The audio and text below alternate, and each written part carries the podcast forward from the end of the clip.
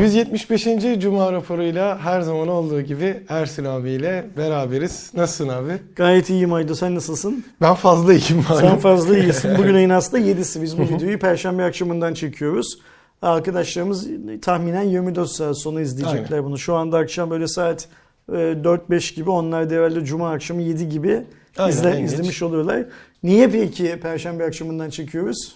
Çünkü e, bu hafta 2011'den sonra yıllar sonra ilk defa Formula 1 Türkiye Grand Prix'si yapılıyor. Seyircili olarak Evet yapılıyor. seyirci de. Geçen sene zaten yapılmıştı. Ona da aslında bilet almıştım da biliyorsunuz sonra iptal oldu pandemi koşulları nedeniyle. Seyirciler Bu sefer- iptal oldu. Evet. Ee, bu sefer de şey yapılacak. Ben de daha çıkar çıkmaz çıktığı gün e, bileti almıştım.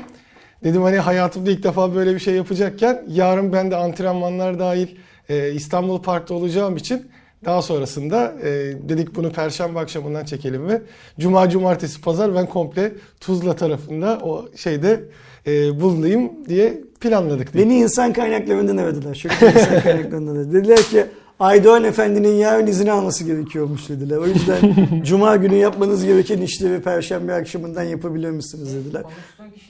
Ben de dedim ki tamam Perşembe akşamından yaparız olabilir herhangi bir sıkıntı yok da fazla mesai alacak mıyız belki dedim yani hani Perşembe akşamı yapacağız. Yok dediler Perşembe gününe sığdıracaksınız yani fazla mesai olmayacak. Aydoğan Efendi rahat etsin diye mi bunu yapıyoruz sadece dedim. Evet dediler sadece Aydoğan Efendi rahat etsin diye yapıyorsunuz. İyi o zaman tamam dedim. Böylece Perşembe akşamı yapmaya karar verdik. İyi Şimdi- teşekkürler. İnsan kaynaklarından Aydoğan Aykan atamadı bile. Ay, O tamam. yüzden bu arada tabii gelenler varsa e, orada da Fanzone'da e, buluşabiliriz. Sosyal medyadan yazın bana. E, işte antrenman şey veya yarış dışında zaten orada birçok etkinlik de olacak. Gelenler varsa orada da buluşalım diye söylemiş olayım. Bu haftanın Cuma raporu gündemi ise Windows 11 ile başlıyor. Sen zaten bir süredir Windows 11 kullanıyorsun. Evet ilk e, beta sürecinden beri kullanıyordum. E, ben sen de, bir iki günden beri kullanıyorum Windows 11. Yani ben e, Windows 11'li bir cihaza geçtiğim için Windows 11 kullanıyorum bu arada. E, neymiş Windows 11 ile ilgili haberimiz? Yani Windows 11'i zaten Cuma raporlarına vesaire çok konuştuk. Hatta ben bir de merak edenler için nasıl geçilir, neler sunar diye arkada da görünen rehberi hazırladım. Aynı zamanda makalede de işlemcisine kadar e, bayağı böyle detaylı bir rehber oldu Windows'un da Windows'un daha doğrusu Microsoft'un paylaştığı şekilde. Oradan bütün detayları öğrenebilirsiniz ama artık resmiyette geçişler başladı. O yüzden özellikle bilgisayarınızın güncelleme ekranına gittiğinizde Windows 10'un 2004 ya da sonrası sürümlü e, şeyine güncellemişseniz sizlere de güncelleme gelmeye başlayacak. Hatta e, yeni bir cihaz satın aldığınızda daha ilk kurulum ekranından özellikle internete bağlarsanız hemen Windows 11'e geçiş için sizlere zaten e, yönerge sunmaya başlıyor. Daha kurulumda Windows 11'i sunmak için hazırlıyor. Şu andaki en büyük e, çıkmaz durumu ise bu e, Trusted Platform dediğimiz e, iki, güvenlik modülü aslında Intel'in. TPM 2.0 modülüyle alakalı. Normalde TPM olan olmayan insanların bir geçememe durumu.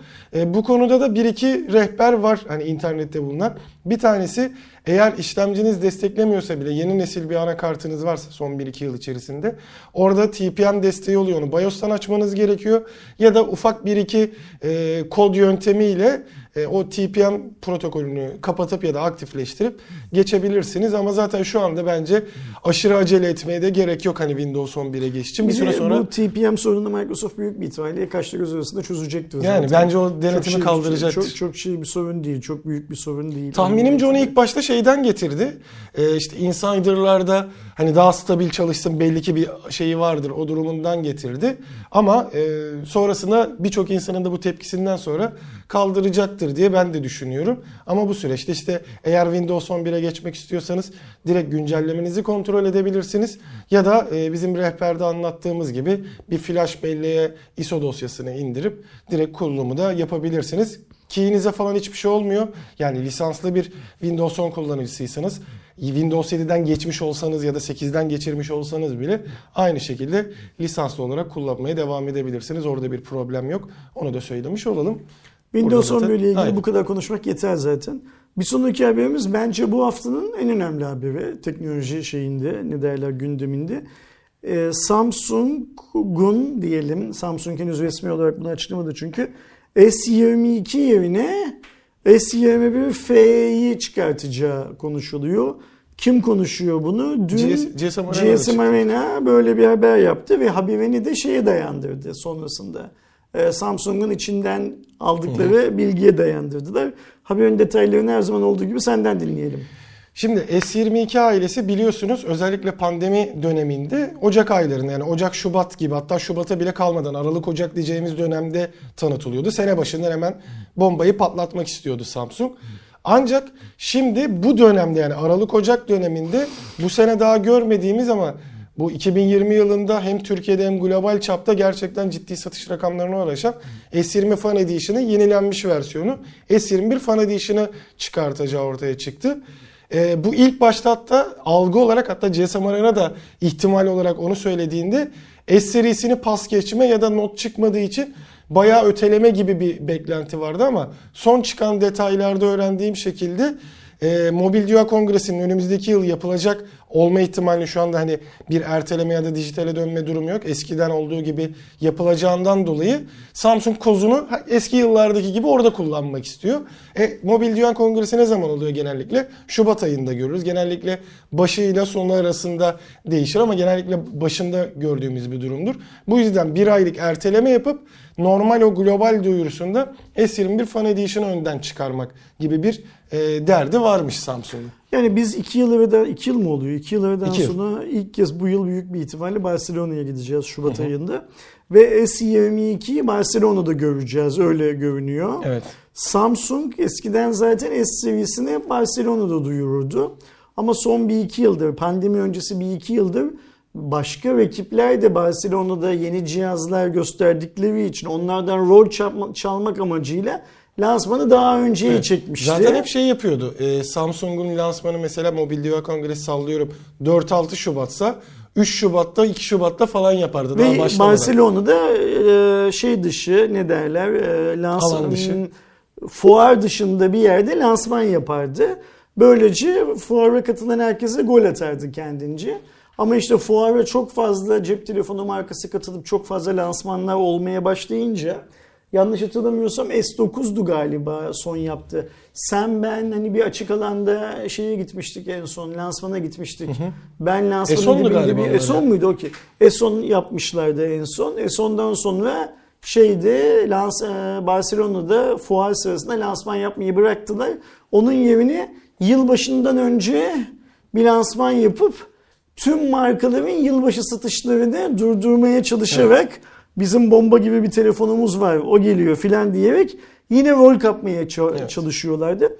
Ama şimdi gördüğümüz kadarıyla işte bu yarı iletken krizi nedeniyle bu yıl yapamıyorlar. Bu arada bu yarı iletken krizi de artık turşu tadı vermeye başladı. Yani ben artık ortada kriz falan olduğuna inanmıyorum. Ben yarı iletken üreticisi fabrika markaların yani bir Tayvanlı ile bir Koreli'nin e, bu krizden karlılık elde etmek için krizi biraz şey yaptıklarını e, pompaladıklarını da şey yapıyorum düşünüyorum. Dünyadaki bütün sektörler sadece teknoloji değil otomobilden e, medikale kadar hatta e, uzay araçları geliştiren adamlardan başka başka e, sektörlere kadar herkes e, yarı iletken kriziyle boğuşuyor şu anda. Ve bu da yarı iletken markalarının çok büyük karlılıklara ulaşmasını Daha az sağlıyor. üretip daha pahalıya bir satıyor şu yandan an. da e, hazır böyle rüzgar onların yelkenini dolduruyorken Tayvanlı ile Koreli'nin bu krizi tırmandırdığını düşünmeye başlıyorum artık yavaş yavaş. Çünkü dünyadaki neredeyse her şey eski normuna ulaşmak üzere ulaştı ya da çoktan. Yani bir sağlık sektöründe hala e, Covid nedeniyle yoğunluk söz konusu. E, ama hani yarı iletken sektörü bir türlü normale dönemiyor diye bir şey var.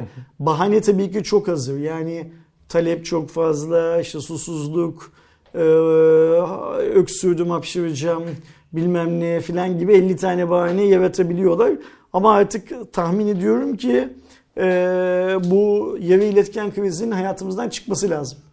Ve bir an önce hayatımızdan çıkması lazım. Yani 2022'de de biz bu işlemci e, kıtlığından konuşmuyor olmalıyız. Sadece teknoloji yayınlarında değil, diğer yayınlarda filan da konuşmuyor olmalıyız. Ve bu işin bitmesi lazım. E, Samsung da işte e, duruma göre pozisyon olarak ki yani bu çok normal bir şey. Her şirketin yapacağı bir şey.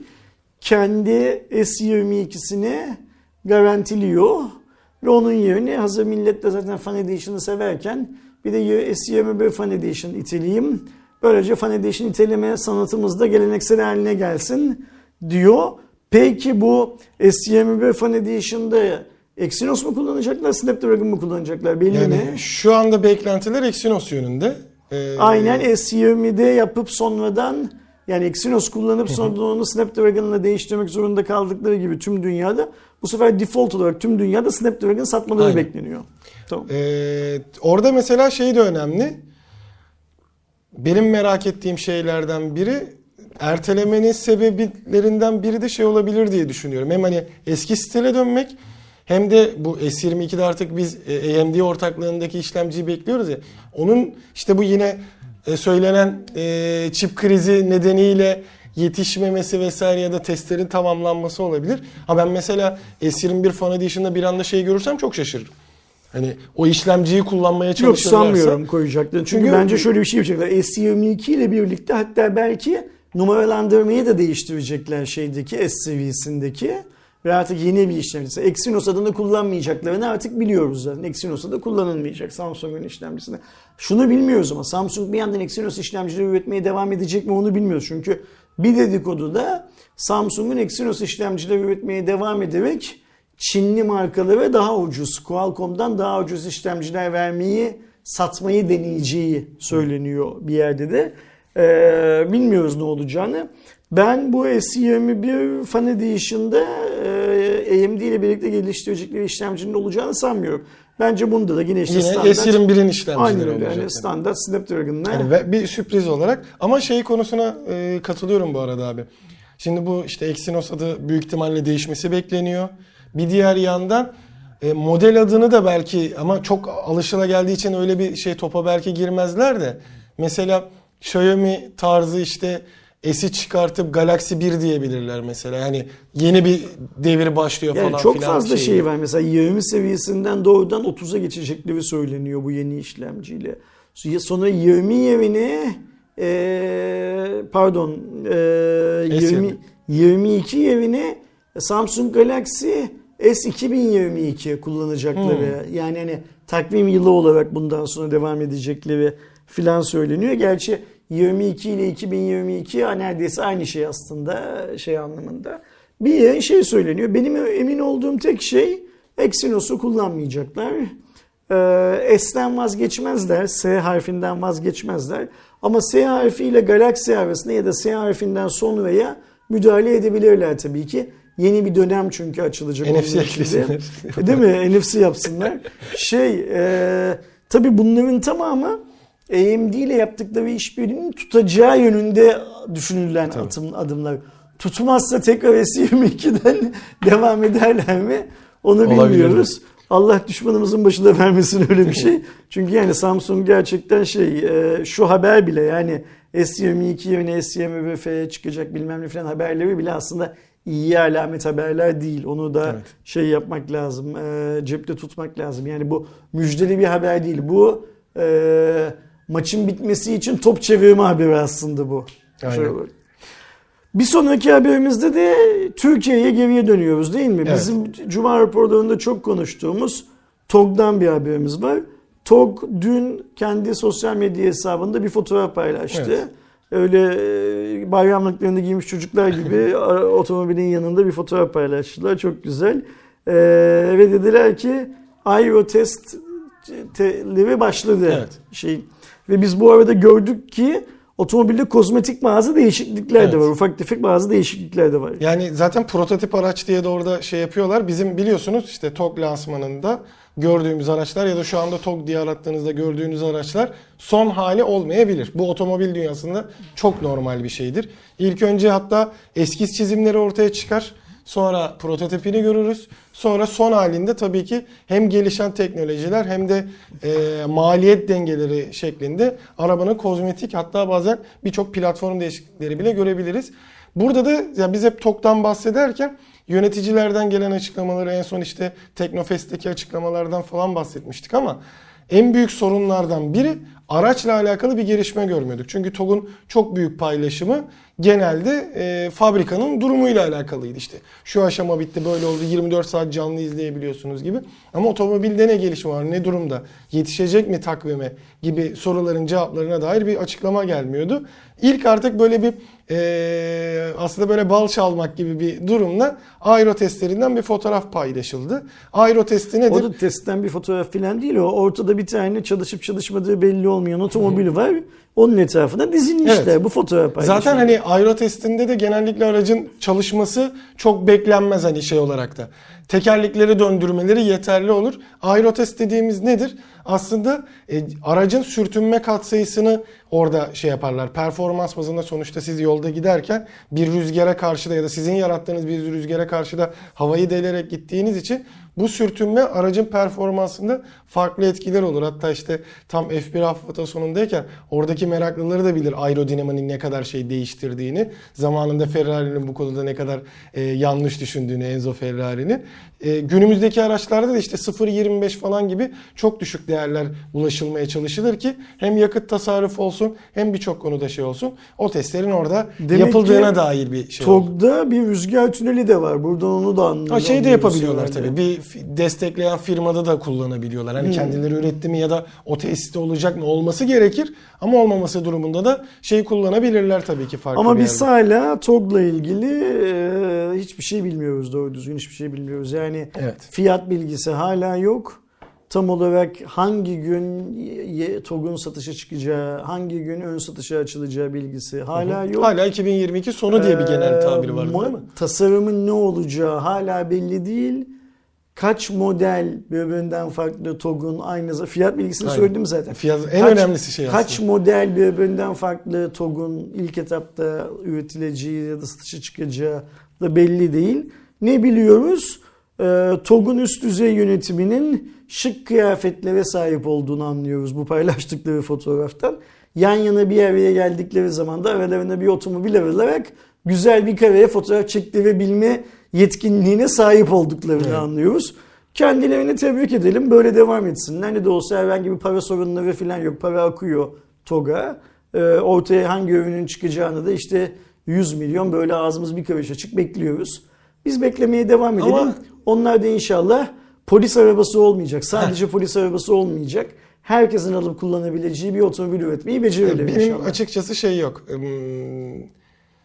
Herkesin ulaşabileceği bir araç olma ihtimali yok. Yani şu anda benim gözümde e, SUV sınıfındaki iyi marka ve modellerin hani aklınıza gelen yani range kadar falan tabii ki aşırı absürt değil ama şu anda işte ne popüler mesela Hyundai'nin Kona'sı işte BMW'nin X serisi, Mercedes'in GL serisi gibi araçların seviyesinde bir e, fiyatla gelmesi görünüyor. Oradaki testteki araçta zaten SUV sınıfı olan.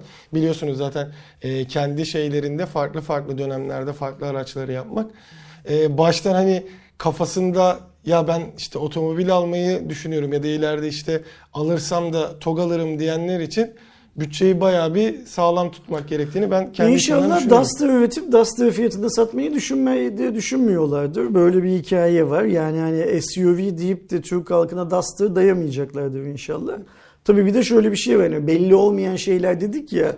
Mesela o belli olmayan şeyler arasında NCAP testine de girecek mi, girmeyecek mi? Hangi tarihte girecek o da belli Gir- değil. yanlış hatırlamıyorsam girme planlarının olduğu lansmanda söylenmişti. Ama Ya söylenmiş. işte planlar, lansmanda söylenilen, lansman öncesi konuşulan şeylerin filan çok uzağın yakınında değiliz zaten. Zaten Çok her firmada kolay kolay şey Mesela yapar, şimdi biliyoruz ki. TOG'un e, atıyorum elektrikli scooter da üretebileceğini söylüyor genel müdürü. Evet. Yani biz elektrikli scooterla yola çıkmadık. Çıkarken böyle bir bilgimiz yoktu işte. NCAP'e girebiliriz dendi. Gireci girebiliriz ne demek? yani? Hedeflerinin 5 yıldız almak Ha yok söylenen. işte yani hani de e, gireceksin tabii ki. Sen bir dünya otomobili üretmek için yola çıktıysan bir NCAP puanını dünya senin görmek isteyecek de benim söylemeye çalıştığım şey şu.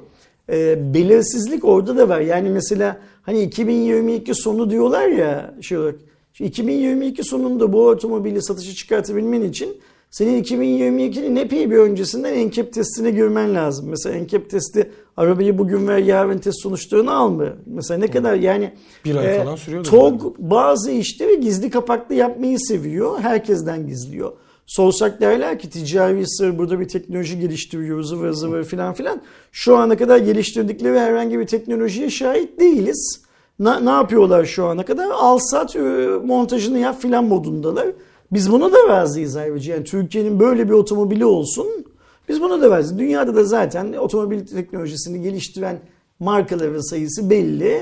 Geri kalan markalar bunlardan satın alarak, kopyalayarak, onların copyrightlarıyla üreterek filan devam ediyorlar. Biz de öyle üretim yapmaya razıyız zaten Türkiye'de. Yeter ki biraz daha ucuz olsun. Para hani bu ülkenin içine dönsün, yurt dışına gitmesin filan gibi kaygılarımız var. Ama TOG'da o kadar çok bilinmeyen şey var. Şimdi 2022 sonunda satacağız ya bu arabayı hesapta.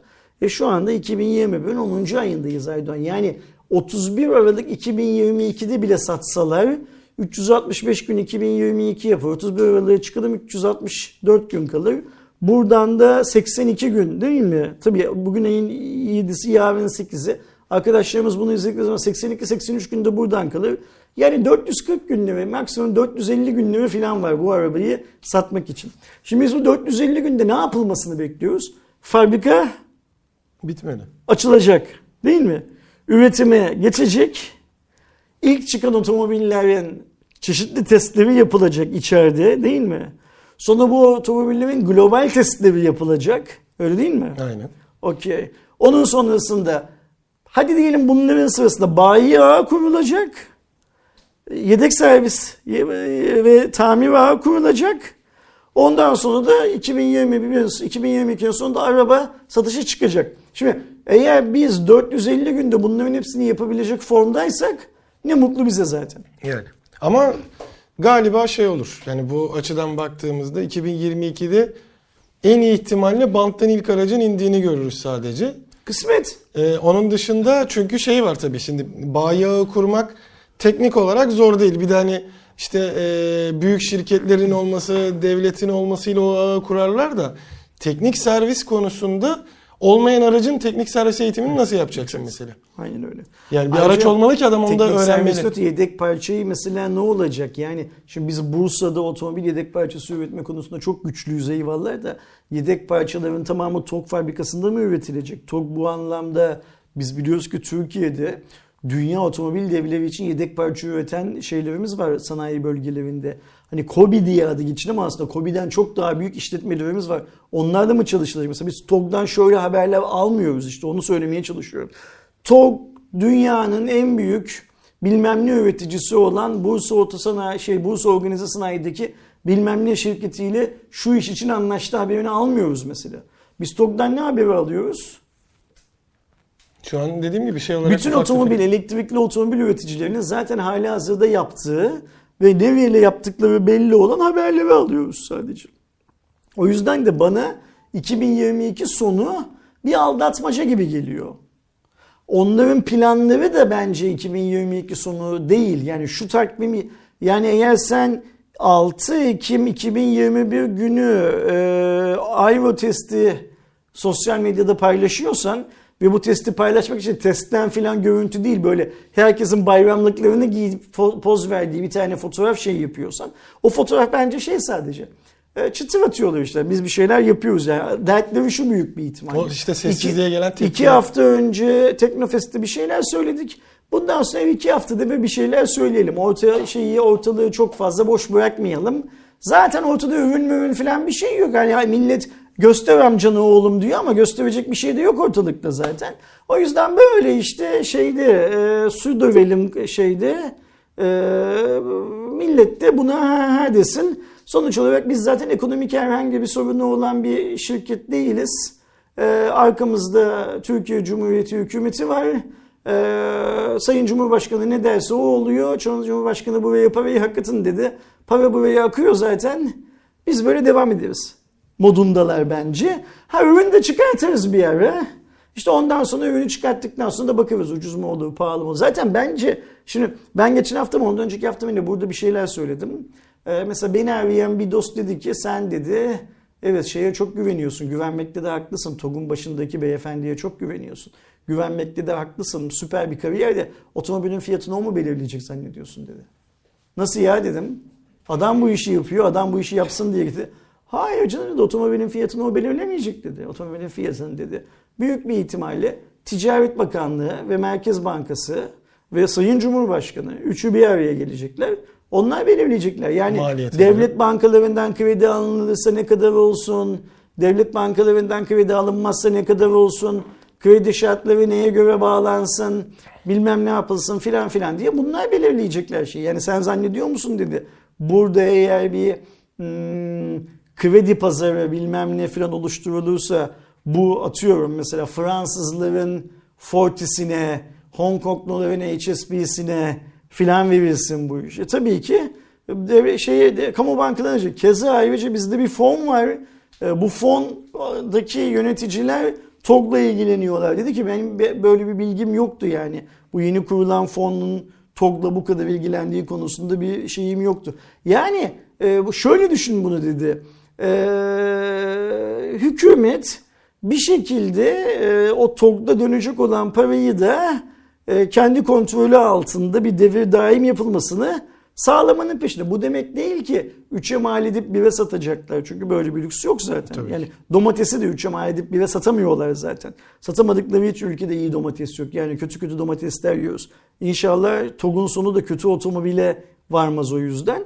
Ee, ama işte böyle bir hikaye var dedi. Şimdi biz oturduğumuz yerden bunların hiçbirisini bilmiyoruz. Oturduğumuz yerden neyi biliyoruz şu anda? Araba kozmetik olarak biraz değişmiş. Çok yakışıklı beyler ve çok hanım hanımcık hanımlar tarafından yönetilen bir TOG markamız var.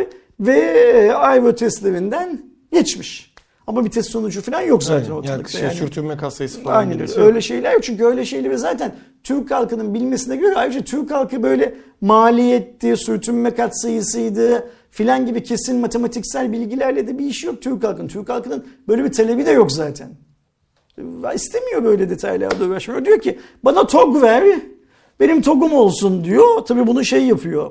700 milyar liraya, 800 milyar liraya BMW 1, BMW 2, X1, X2 işte bilmem ne ya da hani sen biraz önce dedin ya bir range falan gibi olmayacak ama işte Honda'nın CR-V'sini bilmem neyi falan alacağı fiyatın yarısına TOG alacağını zannederek bunu şey yapıyor, söylüyor.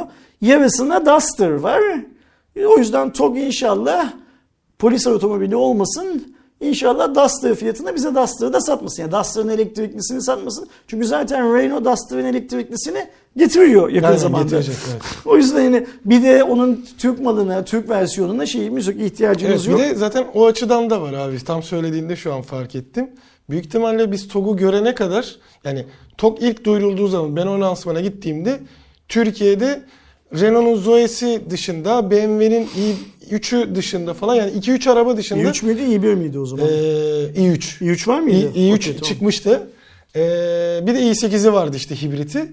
Hani bir iki araç dışında Türkiye'de resmi otomobil yoktu. satılan alabileceğini şey yoktu. İşte yurt dışından parası olan Tesla'lar Tesla falan getirtiyordu. O kadardı.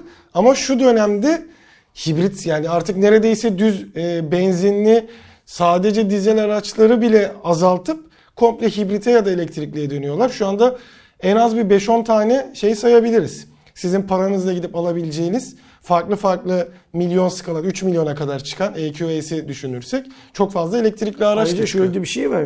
2022 sonuna kadar Türkiye pazarından bahsediyorum. Büyük bir ihtimalle pazardaki elektrikli otomobil sayısı şimdikinin iki misline falan da Evet. ulaşacak. Çünkü şunu çok net biliyoruz. Mercedes dizel üretimini tamamen durdurdu. Artık dizel araba satmıyor. Türkiye'de bile satmıyor bildiğim kadarıyla. Ya da bu yıl belki son bir iki modeli falan sattı. Ve çok hızlı bir şekilde Mercedes Türkiye bile elektrikli otomobillerin Türkiye'de hangi şartlarda nasıl satılacağı konusunda distribütörlerini bildi, bilgilendiriyor. Ee, BMW desen, desen kesin öyle. İşte biraz önce dalga geçiyor, dalga geçiyor söylediğim Duster'ın bile elektriklisi Kona geldi, Türkiye'ye Hyundai'da. geliyor. E, Hyundai Kona satış rakamları nasıl bilmiyorum. Yani o pazar bizim ilgilendiğimiz bir pazar değil ama Kona'nın elektriklisini kullananlar çok memnun olduklarını söylüyorlar. Yani menzil olarak da Ayrıca hali hazırda kurulu bir servis ağı olduğu için Türkiye'nin her yerinde. Ee, bizim tabirle fiyat performansı en çok beğenilen araçlardan biri oldu. Şu an konu evet elektrikli olarak öyle görünüyor. İnsanlara soruyorum mesela işte ben YouTube'da filan videolarını gördüğüm zaman o videoyu çeken adama soruyorum. Yani hani herhangi bir sorun çıkarttı mı? Biliyorsun şeyi de hmm, biz burada bir tane e, elektrikli scooter incelemiştik değil mi? Ne, neydi markası? Seat'inki. Seat'inki. Orada da en çok takıldığım nokta şuydu. Biz bu elektrikli scooter'da bir sorun yaşarsak Seat servise götürüp bunu tamir ettirebiliyor muyuz? Çünkü Türkiye'nin her yerinde Seat otomobil ta- tamir ettirebileceğin e, resmi servisler var. Bize verilen cevap neydi Seat tarafından? Hayır. Bunlar otomobil servislerinde değil. Biz bunun için Türkiye'de özel bir servis ağı kurduk orayla. E ben orayı aramıştım hatırlarsan. Demişlerdi ki bize öyle 81 il yok. Şimdi e, TOG çıktığı zaman kaç il olacak? Halihazırda Huawei'nin adım başı İstanbul'da zaten yetkili servisi var, resmi servisleri falan var. O yüzden yani TOG yarışı her ne kadar arkasında devlet desteği ve milletin inancı olsa da çok geriden başlıyor zaten. Sen bir de bu geriden başlarken tek iş olarak imaj satıyorsan İmaj ne işte o bayramlık kıyafetler ve farları değişmiş araba fotoğrafını satıyorsan o zaman ben oturduğum yerden şöyle düşünüyorum. İşler pek iyi şey yapmıyor, gitmiyor. Çünkü işleri iyi giden bir şirket elindeki malı parlatmanın yollarını arar. Ortada bir mal henüz demek ki yok. Ortadaki malın nasıl bir mal olacağı da yok. Şimdi burada çok böyle detaylarına girmek istemiyorum ama yine bu beni arayan arkadaş kişi diyor ki ya otomobilin nasıl bir otomobil olacağını da mı o beyefendi karar verecek zannediyorsun sen diyor. Yani SUV mu olacak? Başka bir şey mi olacak filan filan. Bunların Öneri. hepsi fabrikada üretim bandı bir şey yapılsın ne derler dönsün. Ondan sonra fabrikaya dikte edilecek olan şeyler. Yani hani e, halk vagonu nasıl yapıldı onu düşün diyor. Ee, belki de buradan da bir halk vagonu çıkacak diyor. Elektrikli halk vagonu çıkacak. Şimdi biz bugüne kadar e, SUV SUV SUV diye konuştuk. Çıkar mı bundan sonra bir tane karşına elektrikli halk vagonu al sana e, TOG diye. Ya bilmiyorum neyin ne olduğunu. Ee, bu hani e, Doğu bloğu dağılmadan önce her ülkenin kendi ürettiği şeyler vardı ya. e, küçük arabaları vardı ya kısmet diyelim hani nereye ne, ne neyle şey aldık e, yol aldık ne hayalle girdik nereden çıkacağız kısmet diyeyim Evet. hatırlarsan ilk başlarda da elektrikli otomobil olacak deniyordu yani belki bir normal içten yanmalı motorlu versiyon sonu elektrikli sonu normal içten yanmalı versiyon tamamen vazgeçildi ondan yani şunu söylüyor beni arayan arkadaş diyor ki ya farkında değil misin diyor bu TOK projesinin en başından beri kervan yolda düzülüyor diyor. Ve bu kervanın da finish noktasına gitmesi için bir yıl, bir buçuk yıldan fazla zamanı var. O bir yıl, bir buçuk yılda neler değişecek? O yüzden bu kadar profesyonel yöneticiler halkın önüne çıkıp şöyle olacak, böyle olacak deyip iki gün sonra kendi sözleriyle çelişen açıklamalar yapmak zorunda kalmak isterler mi? Bu adamlar senin gibi yayıncıların karşısına geçip senin gibi yayıncıların soracağı sorulara cevap vermek isterler mi? İstemezler o yüzden. Unutun TOG'u o yüzden. Bırakın konuşmayın. Zamanınıza yazık diyordu beni arayan arkadaşımız. Biz de galiba bu programda biraz fazla konuştuk. Haydi şu Twitch'teki şeye geçelim. Twitch'e eklemişler. Evet. Milletin kaç lira para kazandığı ortaya çıkmış. Birileri de böyle şaşırıp aa o kadar para mı kazanıyorlarmış falan diye onun dedikodusunu yapmaya Evet. başlamış. Hadi. Hadi Genel top sende. öyle bir durum oldu. Twitch'in biliyorsunuz geçtiğimiz günlerde sonradan Twitch ta- tarafından da resmi olarak kabul edilen Doğrudan. bir sorunu vardı. O da normalde 140 milyonu aşkın aktif kullanıcısı olan ve çoğunun da yayıncı olduğu bu platformdaki veriler çalındı. E, bu verilere baktığımızda özellikle kaynak kodları, şifrelenmiş parolalar, e, Twitch yayıncıların aylık gelirleri gibi veriler çıkıyor. Hatta bir diğer yandan parantez içinde Amazon'un Steam'e rakip olmak istediğine dair ve geliştirdiği şeylerle alakalı da bulgular da buldular orada. Bu tabii ki işin ikinci şeyiydi. Aslında bu da çok önemli bir gelişme olsa da millet tabii ki ortaya çıkan gelirleri şey yaptı. Çünkü herkesin gözünde tabii ki e, işte yayıncılar çok kazanıyor var ama ne kadar kazandıklarını bilmiyorlardı. Ortaya çıkan verilerde de e, Ağustos 2019'dan Ekim 2019'a kadar Yani 3 aylık bir veride e, toplamda en çok kazanan kanal Critical Role olmuş. Kazandığı da toplamdaki değeri e, 9.6 milyon dolar. Bu Türkçe yayın yapan bir kanal değil. Yok değil bu Okey. tamamıyla İngilizce. Türk olarak da en yükseği yine Türkçe yayın yapmayan Amerika'da politik e, tartışmalar vesaire yapan e, bir Hasan abi şey- diye kanalda bu süreçte 2.8 milyon. Hasan abi de mi İngilizce yayın yapıyor? Evet İngilizce Okey, yapıyordu. tamam. Tamamıyla Amerikan e, politikasıyla alakalı şeyler yapıyor. E, Türkiye tarafında da e, ortaya çıkan verilerde bir tane e, Twitter sayfası paylaştı. Sonra büyük ihtimalle 25 istek bin geldi. ile 500 bin dolar Aynen. arasında değişen Te- şeyler aynen, var. Aynen. Dolar e, var. bazında bir değişiklik var. Helal hoş olsun. Çocuklar bu paraların vergisini ödedikten sonra ne kazandıklarını Aynen. Bunlar kimsenin- zaten kesintili geliyor Aynen direkt öyle. bunlar. Kimsenin üstüne vazife değil. Yani mesela atıyorum o Aydoğan da ayda 25 bin dolar kazanıyormuş bilmem ne filan denecek bir durum değil. Ee, kazanmasını istiyorsan izlemezsin Aydoğan'ı. Ya da Aydoğan'ın o kadar para kazanmasından ile ilgili bir derdin varsa gidip Aydoğan'ın yayınında 3 kuruş, 5 kuruş, 10 kuruş bahşiş atmazsın bilmem ne yapmazsın filan. Sonuçta bu adamlar buradan ekmek yiyorlar.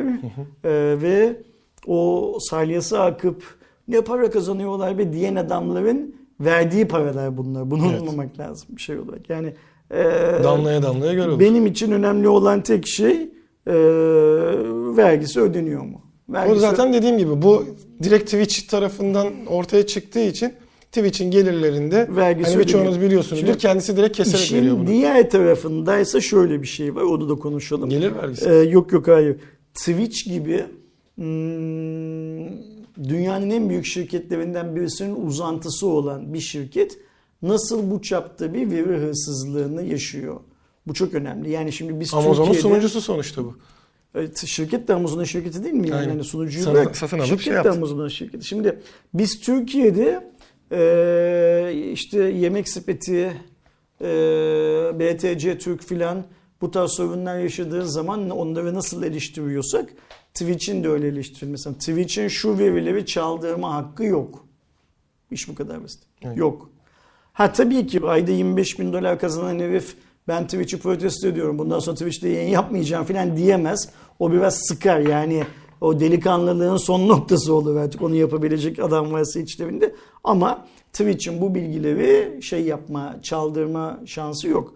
Şimdi gördüğümüz kadarıyla kritik bilgiler değil çalınanlar. Şey hariç yayıncıların ne kazandığı hariç kritik bilgiler değil çalınanlar. Zaten her yerde olabilir falan ama her yerde olabilir diye de Twitch'in bu verileri çaldırmadığını varsaymak önemsiz. Şimdi mesela bunun üstünden aynı veriyi Amazon'un çaldırdığını çaldırdığı da ortaya çıkarsa o zaman ne olacak? Amazon çünkü şu an dünyadaki herkes şey zannediyor. Google zannediyor ama insanlarla ilgili en kritik verileri elinde tutan şirket Amazon aslında şu Evet. anda.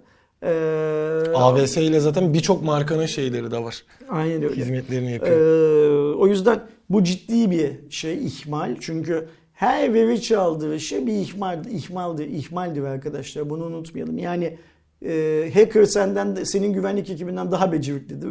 Güvenlik ekibi Genellikle şeyi- böyle şeylerden sonra bulduğu adamı da işe alan firmalar oluyor. Hani e, güvenlik aşabilen adam önlemesini de bilir. ihmal etmiştir. İş bu kadar basit.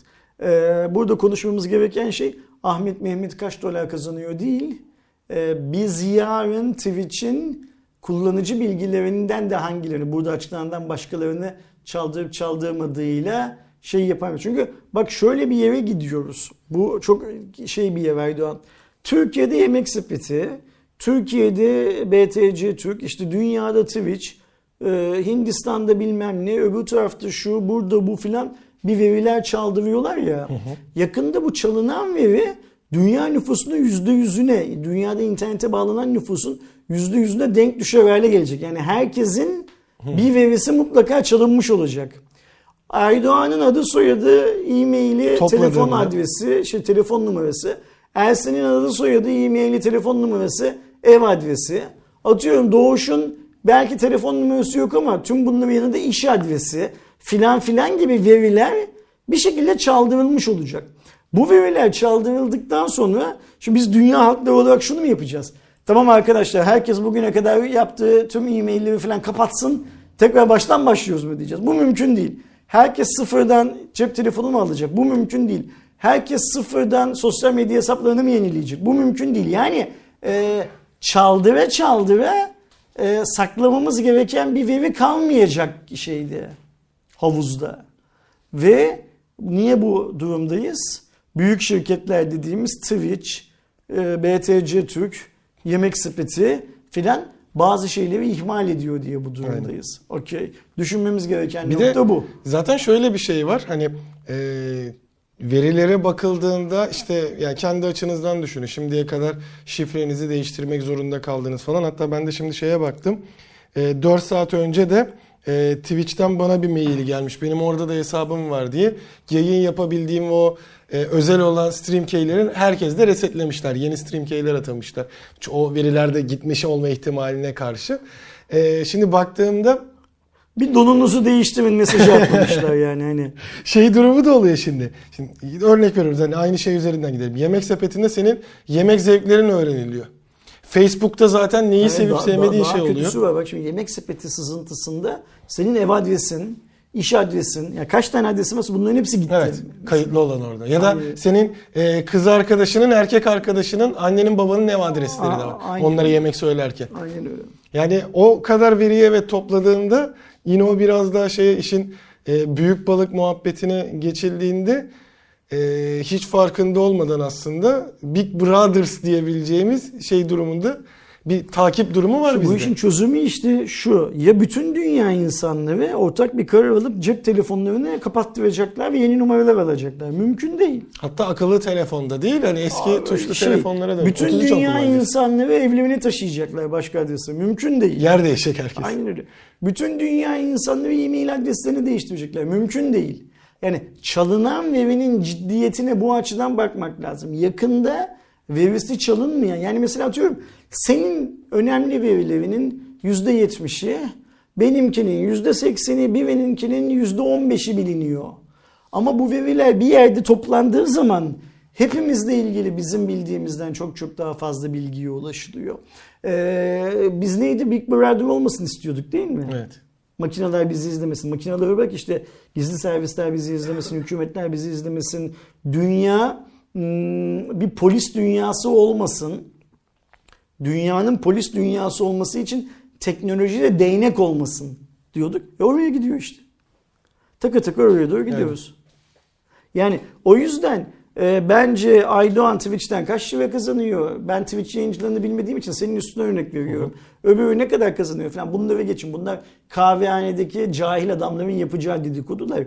Siz bir şeyi düşünmek istiyorsanız e, biz içine girdiğimiz bu hmm, kötü yoldan nasıl çıkarız bunu düşünün. Ve ben bu kötüye gidişten nasıl daha az etkilenirim şey yapın. Düşünün bence. Arkadaşlara benim vereceğim mesaj budur. Hadi HBO haberimize geçelim Aydoğan. Ee, Netflix için Türkiye'de çanlar iyice çalmaya başladı. Biliyorsunuz daha öncesinde konuşmuştuk. Disney'in Türkiye'ye geleceği belli. Ee, o da şu an için 2022 yılında bekleniyor ama resmi bir açıklama yoktu yanlış hatırlamıyorsam. Ama Türkiye sayfası vesaire hazır. Ancak bir diğer yandan HBO'nun da yani e, direkt size buradaki örneklerden vereyim. E, Game of Thrones şu anda zaten yeni şeyi geliyor. E, House of Dragon'dı sanırım hani.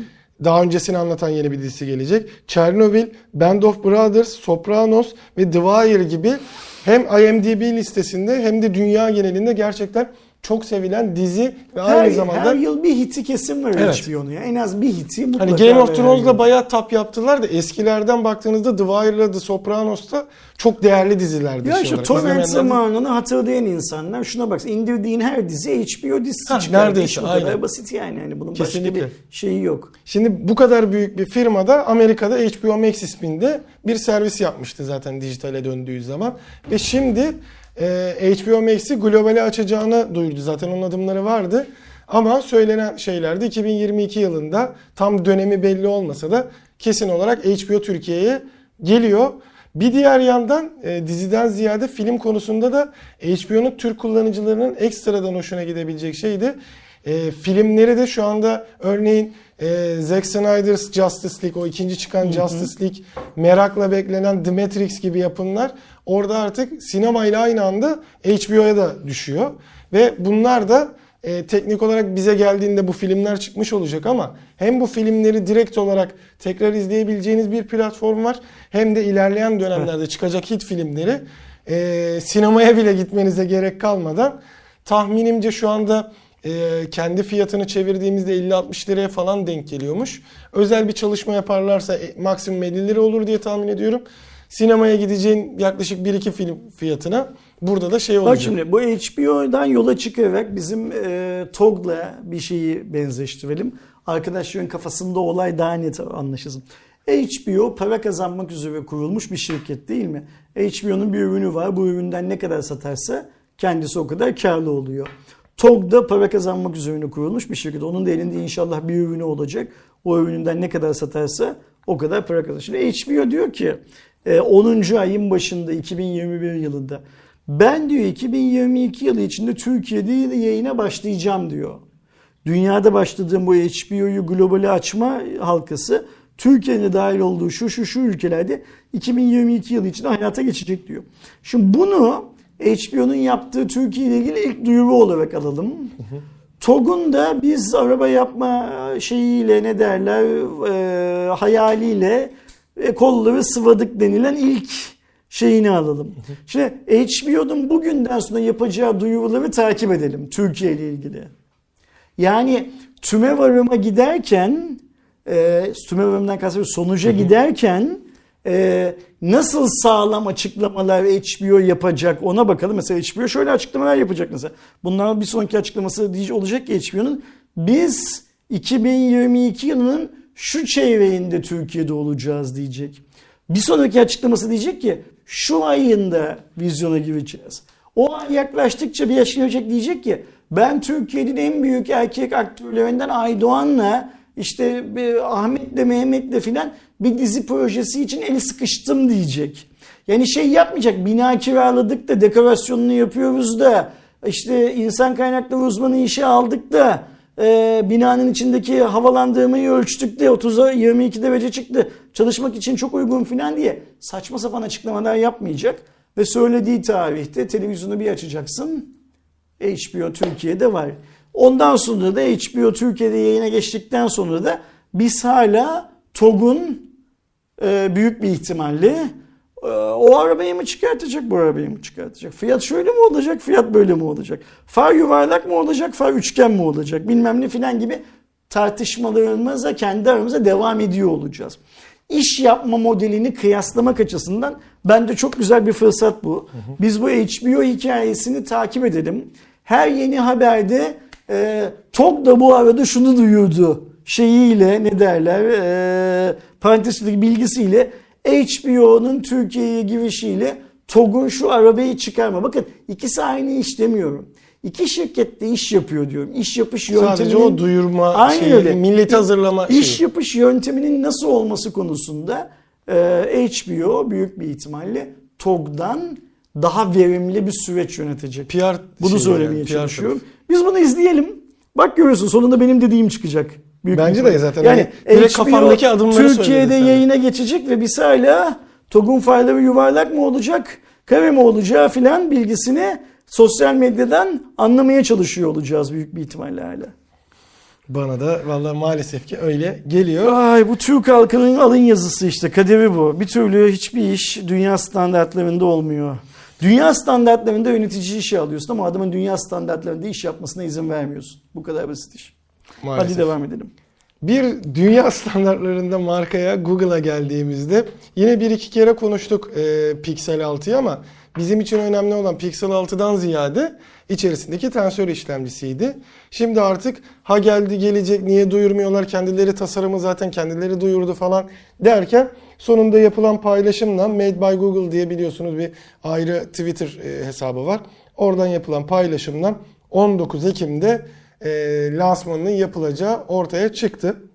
Ve Bir buçuk sonunda sonra. aynen yani yaklaşık hatta iki hafta bile değil doğru bir buçuk hafta sonra e, direkt kendi işlemcisiyle yeni bir cihazı görmüş olacağız. Hadi hızlıca yine sizlere hatırlatalım. E, Google Silicon 101 adında alan e, tensör çekirdeğini kullanan bu işlemci e, 6.7 inç AMOLED ekran, e, 12 GB RAM, 128'den 512'ye kadar geçen 3 farklı depolama seçeneği. Ee, bir diğer yanda 120 Hz tazeleme hızı sunacak. Pro modeli tabii ki bu. Düz Pixel 6'ya geçtiğimizde 90 Hz yenileme hızlı AMOLED ekranı var. Bir diğer yandan 8 GB RAM 128 256'yı kullanacak. Tabii ki kamera konusunda önemli e, çalışmalarda görünüyor en azından. Bayağı bir e, kalın bir kamera konumu görüyoruz. Özellikle TCL telefonlarındaki gibi düz yapmışlar ya da daha önce LG'nin denediği gibi. Ama buradaki bizim asıl merak ettiğimiz hani benzerlik olarak e, 2100'e bekle, benzemesi bekleniyor Exynos'a çünkü Samsung'la yapıyorlar bu işlemciyi biliyorsunuz ama orada nasıl bir sonuç çıkacak? Bu işlemcinin test sonuçları ne olacak konusu olacak. Çünkü eğer iyi bir iş ortaya çıkarabilirse ki bunu daha önce işte Ersen abiyle konuştuk. E, o chipset kısmına yeni bir markanın yani bu Google olarak gerçekten çok büyük bir markanın ve özellikle Apple'ın şu andaki elindeki en büyük koz olan yazılım işlemci uyumunu kendi içerisinde yaşayabilecek en büyük marka olan çünkü Android onun sonuçta yaşayabilecek olan Google'ın neler yapacağını göreceğiz. Tabii ki Pixel 6 ilk aşama için önemli bizim için. Özellikle biraz daha büyük ihtimalle 1-2 sene içerisinde bu durum oturacak işlemci yazılım konusunda ama yine de ilk çıkacak model bize çok önemli şeyler aktaracak diye de söyleyelim. Çok önemli bir cihaz olacak. Yani Samsung'un 2022'de duyuracağı cihazlar kadar önemli neredeyse. Evet. Ve kimse şeyi e, tesadüf sanmasın. Yani Samsung'un AMD ile yaptığı ortaklık, e, Google'ın kendi işlemcisini geliştirmesi, Samsung'un Exynos'tan vazgeçip tamamen bu eve geçiş döneminde Qualcomm'a yönlenmesinin filan tarihsel anlamda aynı döneme denk düşmesinin tesadüf olduğunu kimse düşünmesin. Çünkü markalar fark ettiler ki Apple bugüne kadar en doğrusunu yapıyormuş. Huawei Ve deniyor işte e, Huawei'nin en doğrusunu yapması engellendiği için Samsung da en doğrusunu yapamadığı için tüm markalar kendi başlarına en doğrusunu yapma çabasına giriyorlar. Tabii ki burada Google'ın yaptığı daha şey bir şey, e, değerli bir şey. Niye? Çünkü Google eğer şu yaptığı işte başarılı olabilirse tüm Android markalarına e, farklı bir seçenek olarak, işlemci seçeneği olarak ortaya çıkabilir. Şimdi e, Google'da hep şöyle bir hava vardı ya, ya bir şeyler zaten bu bizim telefonlarımız, ürettiğimiz telefonlar adı ne olursa olsun yani bir yer Asus'ta yaptık, bir yer LG ile yaptık. Sonra oturduk kendimiz oldu. yaptık bilmem ne filan filan. Bunların öyle çok da satmasına göre biz bunları numunelik yapıyoruz. Aslında neler yapılabileceğini göstermek için yapıyoruz muhabbeti var ya. Şimdi eğer para kazanabileceğini görürse bu kadar büyük bir canavarı durduramazsın. Kesinlikle. Yani bu kadar büyük bir canavar şeye bakmaz. Ya Huawei'nin de kendi işlemcisi var. Bu adam benim iş ortağım. Samsung'un da kendi işlemcisi var. Bu adam benim iş ortağım. Qualcomm benim dünyadaki en büyük iş ortağım falan. Bunun hiçbirisini gözünün yaşına bakmaz. Aynen. Eğer bu işten para kazanabileceğini görürse ve tabii ki bu yaptığıyla yani ne nedir bu yaptığı? Bu tensör denilen işlemciyle iPhone'lara rakip cihazlar üretebileceğini görürse piyasadaki tüm markaların gırtlağını sıkacaktır. Siz de bu platformu kullanın diye ve belki de biz e, şu yokluk döneminde çünkü bak yokluk dönemleri üst üste geliyor. İlk yokluk dönemimiz neydi? Cep telefonlarında bir türlü yeni bir şey göremiyorduk. Bu bugün değil. Son 2-3 yıldan beri göremiyoruz. Yeni evet, hiçbir şey yok. Default çalışmaları yani, var işte. Tıkatlanabilir e, telefon. Pili değiştirme, pili e, geliştiremedikleri sürece daha iyi kameralar, daha iyi ses, daha, daha iyi ekran, daha iyi bir şey göremiyoruz. Pilde takılıp kaldık. Üstüne geldi mi Covid? Onun üstüne geldi mi bu işlemci hikayesi? Darboğazların hepsi üst üste biniyor. Şimdi buradan yeni bir şeyin açılması lazım. Hmm, yeni bir sayfanın, yeni bir dönemin açılması lazım. Ve bu cihaz Pixel 6 bu yeni dönemin ilk cihazı olabilir aslında. Biz bundan sonra cep telefonlarının Pixel 6'ya benzeyerek piyasaya çıkabileceğini görebiliriz. Yeter ki bu şey olsun, başarılı olsun. Bu niye önemli? Cep telefonu şirketlerinin karlılığı çok düşüyor.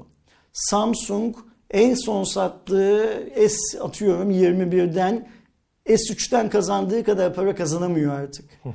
iPhone için de öyle. Apple da iPhone 13'ten, iPhone 4'ten kazandığı kadar para kazanamıyor. Böyle bir toptan değişime ihtiyaç var. Yani sektör de bunu arzuluyor aslında. Evet. O yüzden bu cihaz şey yapabilir. Ne derler? Önemli bir cihaz olabilir. Şeyi bekleyelim. Ee, ayın 19'u demiş değil mi? Evet. 19 Ekim'i bekleyelim.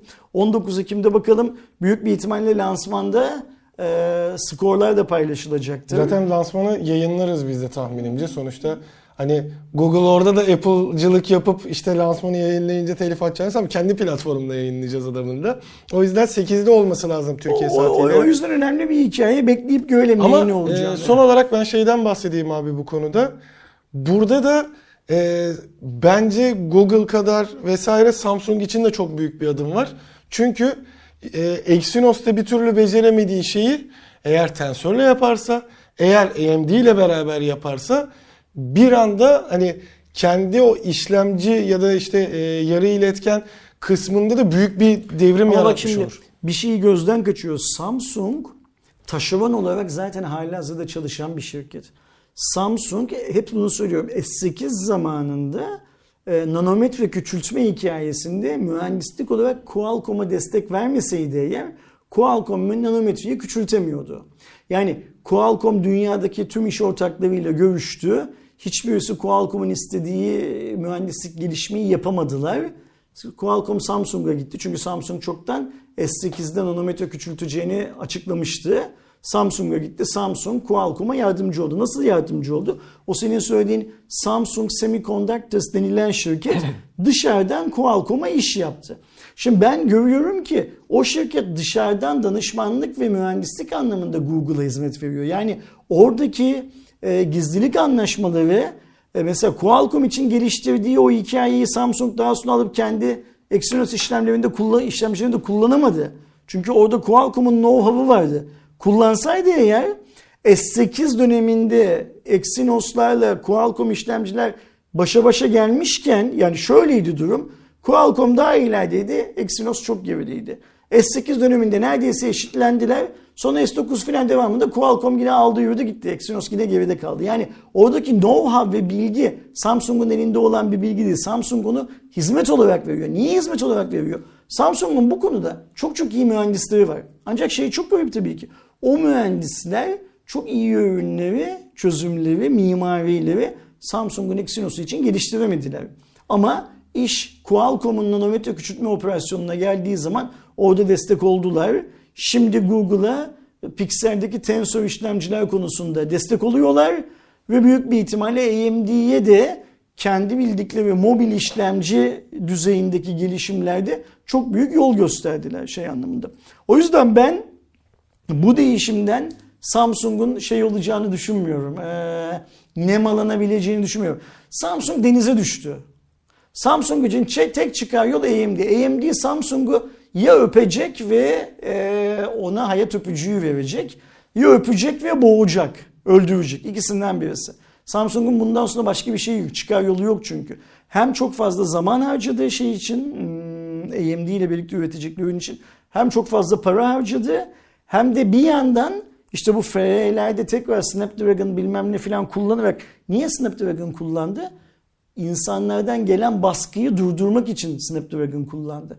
Snapdragon kullanmasaydı insanlar bu AMD ile ortak çıkartacakları işlemciyi bile beklemeden Samsung markasından uzaklaşacaklardı. Kendisi için daha az karlı olmasına rağmen Snapdragon'a geçmek zorunda kaldı burada. E, bu geçişin Samsung'a ekonomik olarak darbesi çok büyük. Bunu unutmamak lazım kendi işlemcisini kullanmak yerine parayla işlemci alıp kullanıyor. Daha yüksek parayı işlemci alıp kullanıyor. Yani senin gidip satın aldığın S20F'ye, Snapdragon'ın S20F'den daha az para kazanıyor Samsung. Bunu kabul etti. Niye? Dedi ki ben Aydoğan'ı markadan soğutmayayım daha fazla ki bu adam iki gün sonra bizim yeni işlemcimizde adı ne olacak olsa yeni işlemcimizi de alsın. Eğer ben bu adamı şimdiden Xiaomi'ye, Oppo'ya falan kaptırırsam bir de hayatta geriye alamayacağım taviz verdi. Bu tavizler Samsung gibi büyük yapılarda çok büyük dolarlara mal oluyor Aydoğan. Şu küçük bir markaysan, General Mobile'san kaybedeceğin para belli zaten. Yani. Ne kadar kaybedebilirsin? Samsung bütün General Mobile'ı neredeyse bir günde kaybediyor şu anda. Nasıl kaybediyor? Kardan zarar ederek kaybediyor. Her gün dünyada satılan Snapdragon'lı e, Fan Edition'lar belki bir General Mobile yapıyor her gün. Bir her gün bir o kadar parayı kaybediyor Samsung. Niye? Geleceğe yatırım yaptığı için. O yüzden ben e, Samsung'u bu grubun içine kazanabilirler grubun içine. Samsung kazanırsa kendi başına kazanacak. Ve dikkat edersen e, Samsung'un AMD ile yaptığı işler konusunda da çok büyük şeyler de duymuyoruz. Sadece ne diyoruz? Samsung da çok büyük şirket, AMD de çok büyük şirket. Bu adamlar kolay kolay yaş tahtaya basmayacaklardır diyoruz ama ya basarlarsa Evet. yani onu da şey yapmamak lazım, unutmamak lazım. Diğer konuda zaten geçtiğimiz günlerde birçok insanın yani Türkiye'deki birçok insanın özellikle eee akşamını rezil eden bir konu. Facebook'un yaşadığı sorun. Facebook zaten kendi başına tabii ki Instagram ve e, WhatsApp'ın da sahibi olduğu için Facebook sunucularında yaşanan sorun tabii ki hepsini de etkiledi. 6 saatlik bir süreçti ki tam olarak böyle Türkiye saatiyle 6-6.30 gibi iş çıkış saatte başlayan insanların ne yorucu gündü falan diye Instagram'dan paylaşım yapamadığı ya da nerede buluşuyoruz diye WhatsApp'tan konuşamadığı bir e, durum yaşandı. Ve dediğim gibi 6 saat boyunca Facebook'un bütün hizmetleri durdu. Sonrasında gelen e, Facebook'tan açıklamaya göre e, Border Gateway Protokol yani BGP dediğimiz e, yanlış bir güncelleme sonucu bütün e, sistemin DNS ile bağlantısı kesildi ve ana sunucunun DNS ile bağlantısıyla kesilmesi tüm dünyada hiçbir şekilde Facebook'a erişimin ya da Facebook hizmetlerine erişimin olmamasını sağladı. E, ve bu 6 saatlik süreçte e, sevgili Mark Zuckerberg'e 7 milyar dolar gibi bir kayıp yarattı. E, en çok kazananlar listesinde de sadece bir 6 saatlik süreçte bir anda bayağı bir düşmesini sağladı. Çünkü 7 milyar dolar dediğimiz para tabii ki Şimdi bayağı bayağı. Facebook zaten sabıkalı bir şirketti. Ara ara bunu yaşıyorduk. Ee, sabıkası daha da büyüdü. Güvenilmezliği daha da arttı. Ama tabii burada şey çok önemli. Mesela insanlar hmm, o akşam da gördük ki Twitter'daki hareketlilikten Inst Facebook'tan değil de Instagram'dan ve WhatsApp'ın olmayışından çok büyük şikayetçi. Kimse hani Facebook gelmese de olur. Aynen öyle. Kimsenin Facebook Zamanındaki umurunda- 24 saat miydi 12 saat mi bir rekoru var Facebook'un kapanmasının.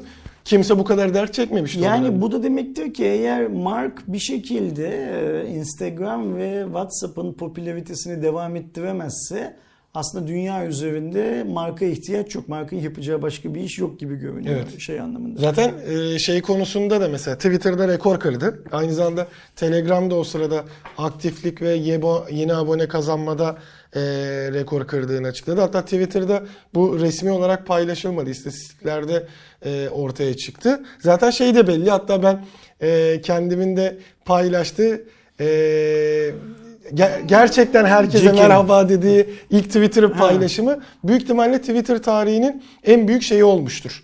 Ee, Etkileşim etkileşim olabilir çünkü altında en başta zaten e, Facebook ve Instagram ya WhatsApp'la Instagram ve aklınıza gelebilecek bütün markaların yerli yabancı bütün markaları en azından oraya bir cevap yazdığı şey oldu. Bir goy goy platformu oldu orası. Çünkü işte e, McDonald's merhaba yazdı.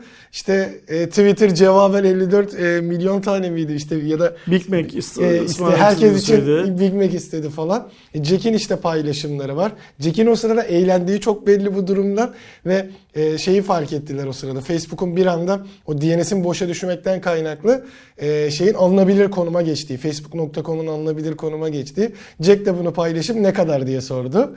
E, gibi bir böyle eğlenceli durum oldu. Millet bundan çok bahsedince haliyle Twitter'a bir akın oldu ve Twitter'da da ara sıra tekleme gördük ama ben sadece işte sayfayı yenilediğimde bu durum olamam ama bu zaten bir anda o etkileşimin çok artmasından dolayı ülkelerde de yaşanır. Hatta işte Türkiye'de de Türk Telekom'da bazı sorunlar olduğu falan söylendi. Bunun aslında genel sebebi de sen o sırada Facebook açıldı mı, WhatsApp açıldı mı, Instagram açıldı mı diye bakıp çok daha sık istek gönderdiğin Bir de- için bir de çıkan orada daha şeye farklı şeyler var. Mesela insanlar alıyorlar Facebook'taki ya da Instagram'daki bir videoyu kendi web sitelerine embed ediyorlar filan ya.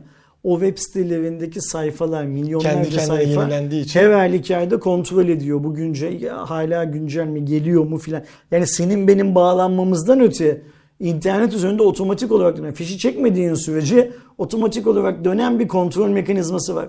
Ve bu kontrol mekanizması bir süre sonra yani offline kalma süresi uzattıkça çok büyük bir yani ilk önce küçük bir kartopu etkisi gibi ilk önce küçük bir loop'ta başlıyor bu. Sonra hızla büyüyor, büyüyor, bir yolun büyüyor, kapanması büyüyor, gibi işte büyüyor ve- araçlar gelmeye devam ve ediyor. neredeyse sonunda- işte bütün dünyayı bloke edebilecek şeye kadar ulaşabiliyor. Sorun çözülmezse, sorun çözüldüğü andaysa Hemen saniyeler içerisinde o balon şey yapıyor ne derler küçülüyor. Facebook'la Instagram'ın o akşam olmamasının dünyadaki internet trafiğine yaşattığı en büyük sorun buydu. Evet. Milyarlarca belki trilyonlarca request istem yapıldı oraya doğru ve bu istemlerin hepsi hiçbirisi karşılanamadı. Error verdi. Error verince sunucular daha sık kontrol etmeye bilmem ne filan filan başladılar. İşte Facebook ve Mark güvenilmezdi. Daha güvenilmez oldu. Ama bak burada şey unutmamak lazım. Mark biraz bu yüzsüz influencerlar gibi, sosyal medya fenomenleri gibi ne olursa olsun asla şey yapmıyor, e, düşmüyor. Yani e, geçmişi adamın kriminal zaten. Orada ve girmeye hiç gerek yok. Geçmişte şu biliniyor ki her ne kadar bunu kendisi kabul etmese de e, kendisiyle alakalı iyi yorumlar yapmayan bir gazetecinin Facebook şifresiyle Gmail şifresi aynı. Facebook şifresine bakıp adamın Gmail'ine girip mail adresine girip maillerini okuduğu ve o okuduğu maillerdeki aldığı bilgilere göre adamla bir ilişki kurmaya çalıştığı filan bu bilinen bir gerçek. Nereden biliyoruz bunu? O gazeteci çok net anlatıyor durumun böyle olduğunu. Ben diyor ne zaman durumu fark edip Facebook şifremi değiştirdiysem yani e-mail şifremle şey şifrem e, Facebook şifrem ayrı ayrı şifreleri olduysa Mark'la ilişkimizde başka bir şey almaya, yön değiştirmeye başladı diye adamın kendisi anlatıyor. Yani bu tarz işler yapmaktan şey yapmayan, ne derler, e, çekinmeyen bir adam. Sonra bu en son yaşadığımız Amerikan seçimleri hikayesinde gidip Amerikan Kongresi'nde e, kendisinin olayla ilgili e, fiili olarak bir şeyinin olmadığını, suçunun olmadığını ama şirket olarak bir hata yapmış olduklarını kabul ettiği yönünde saçma sapan bir açıklama yapabiliyor.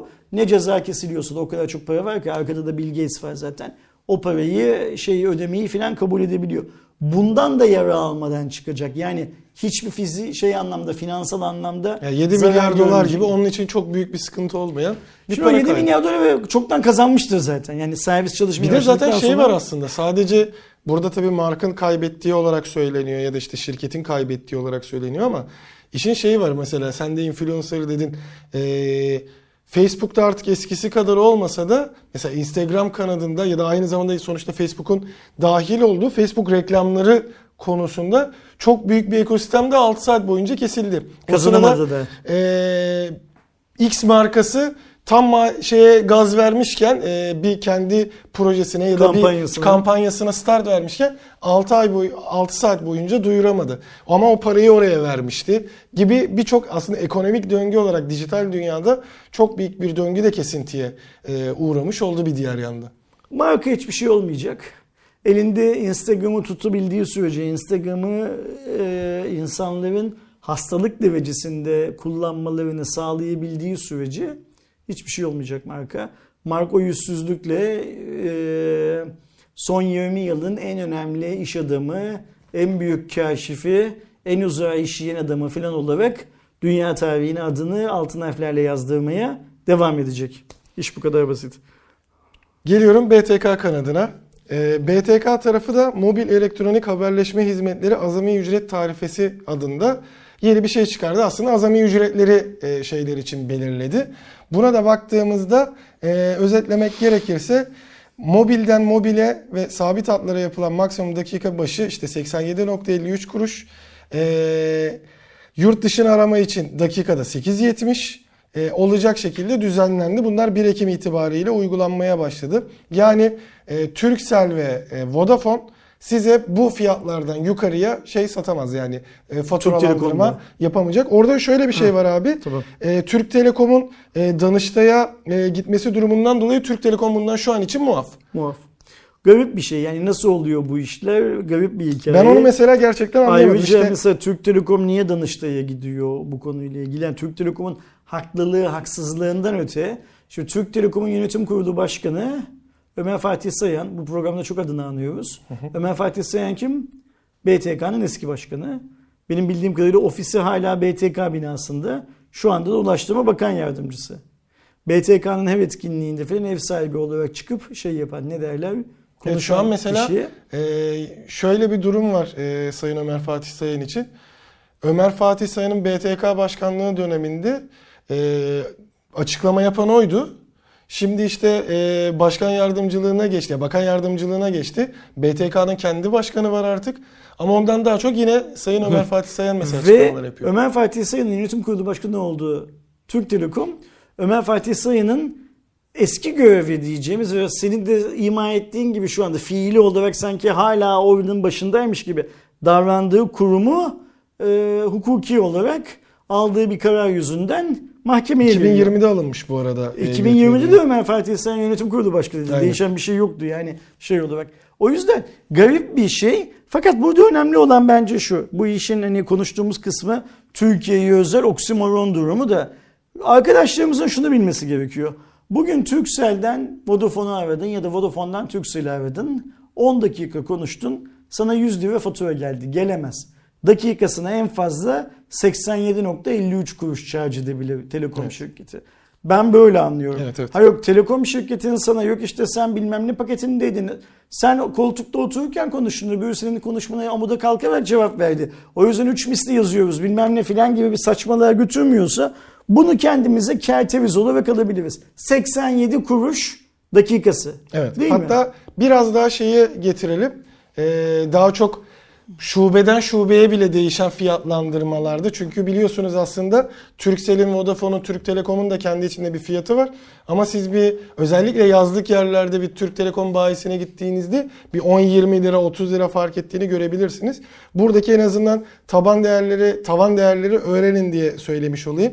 Senin hattın çalındı ya da hattını değiştirdiğinde maksimum 37 lira 82 kuruş bir ücret ödemen gerekiyor. ne ücreti kart. bu? Yeni sim kart Sim ücreti kart aslında. ücreti. Okey tamam. Aynen.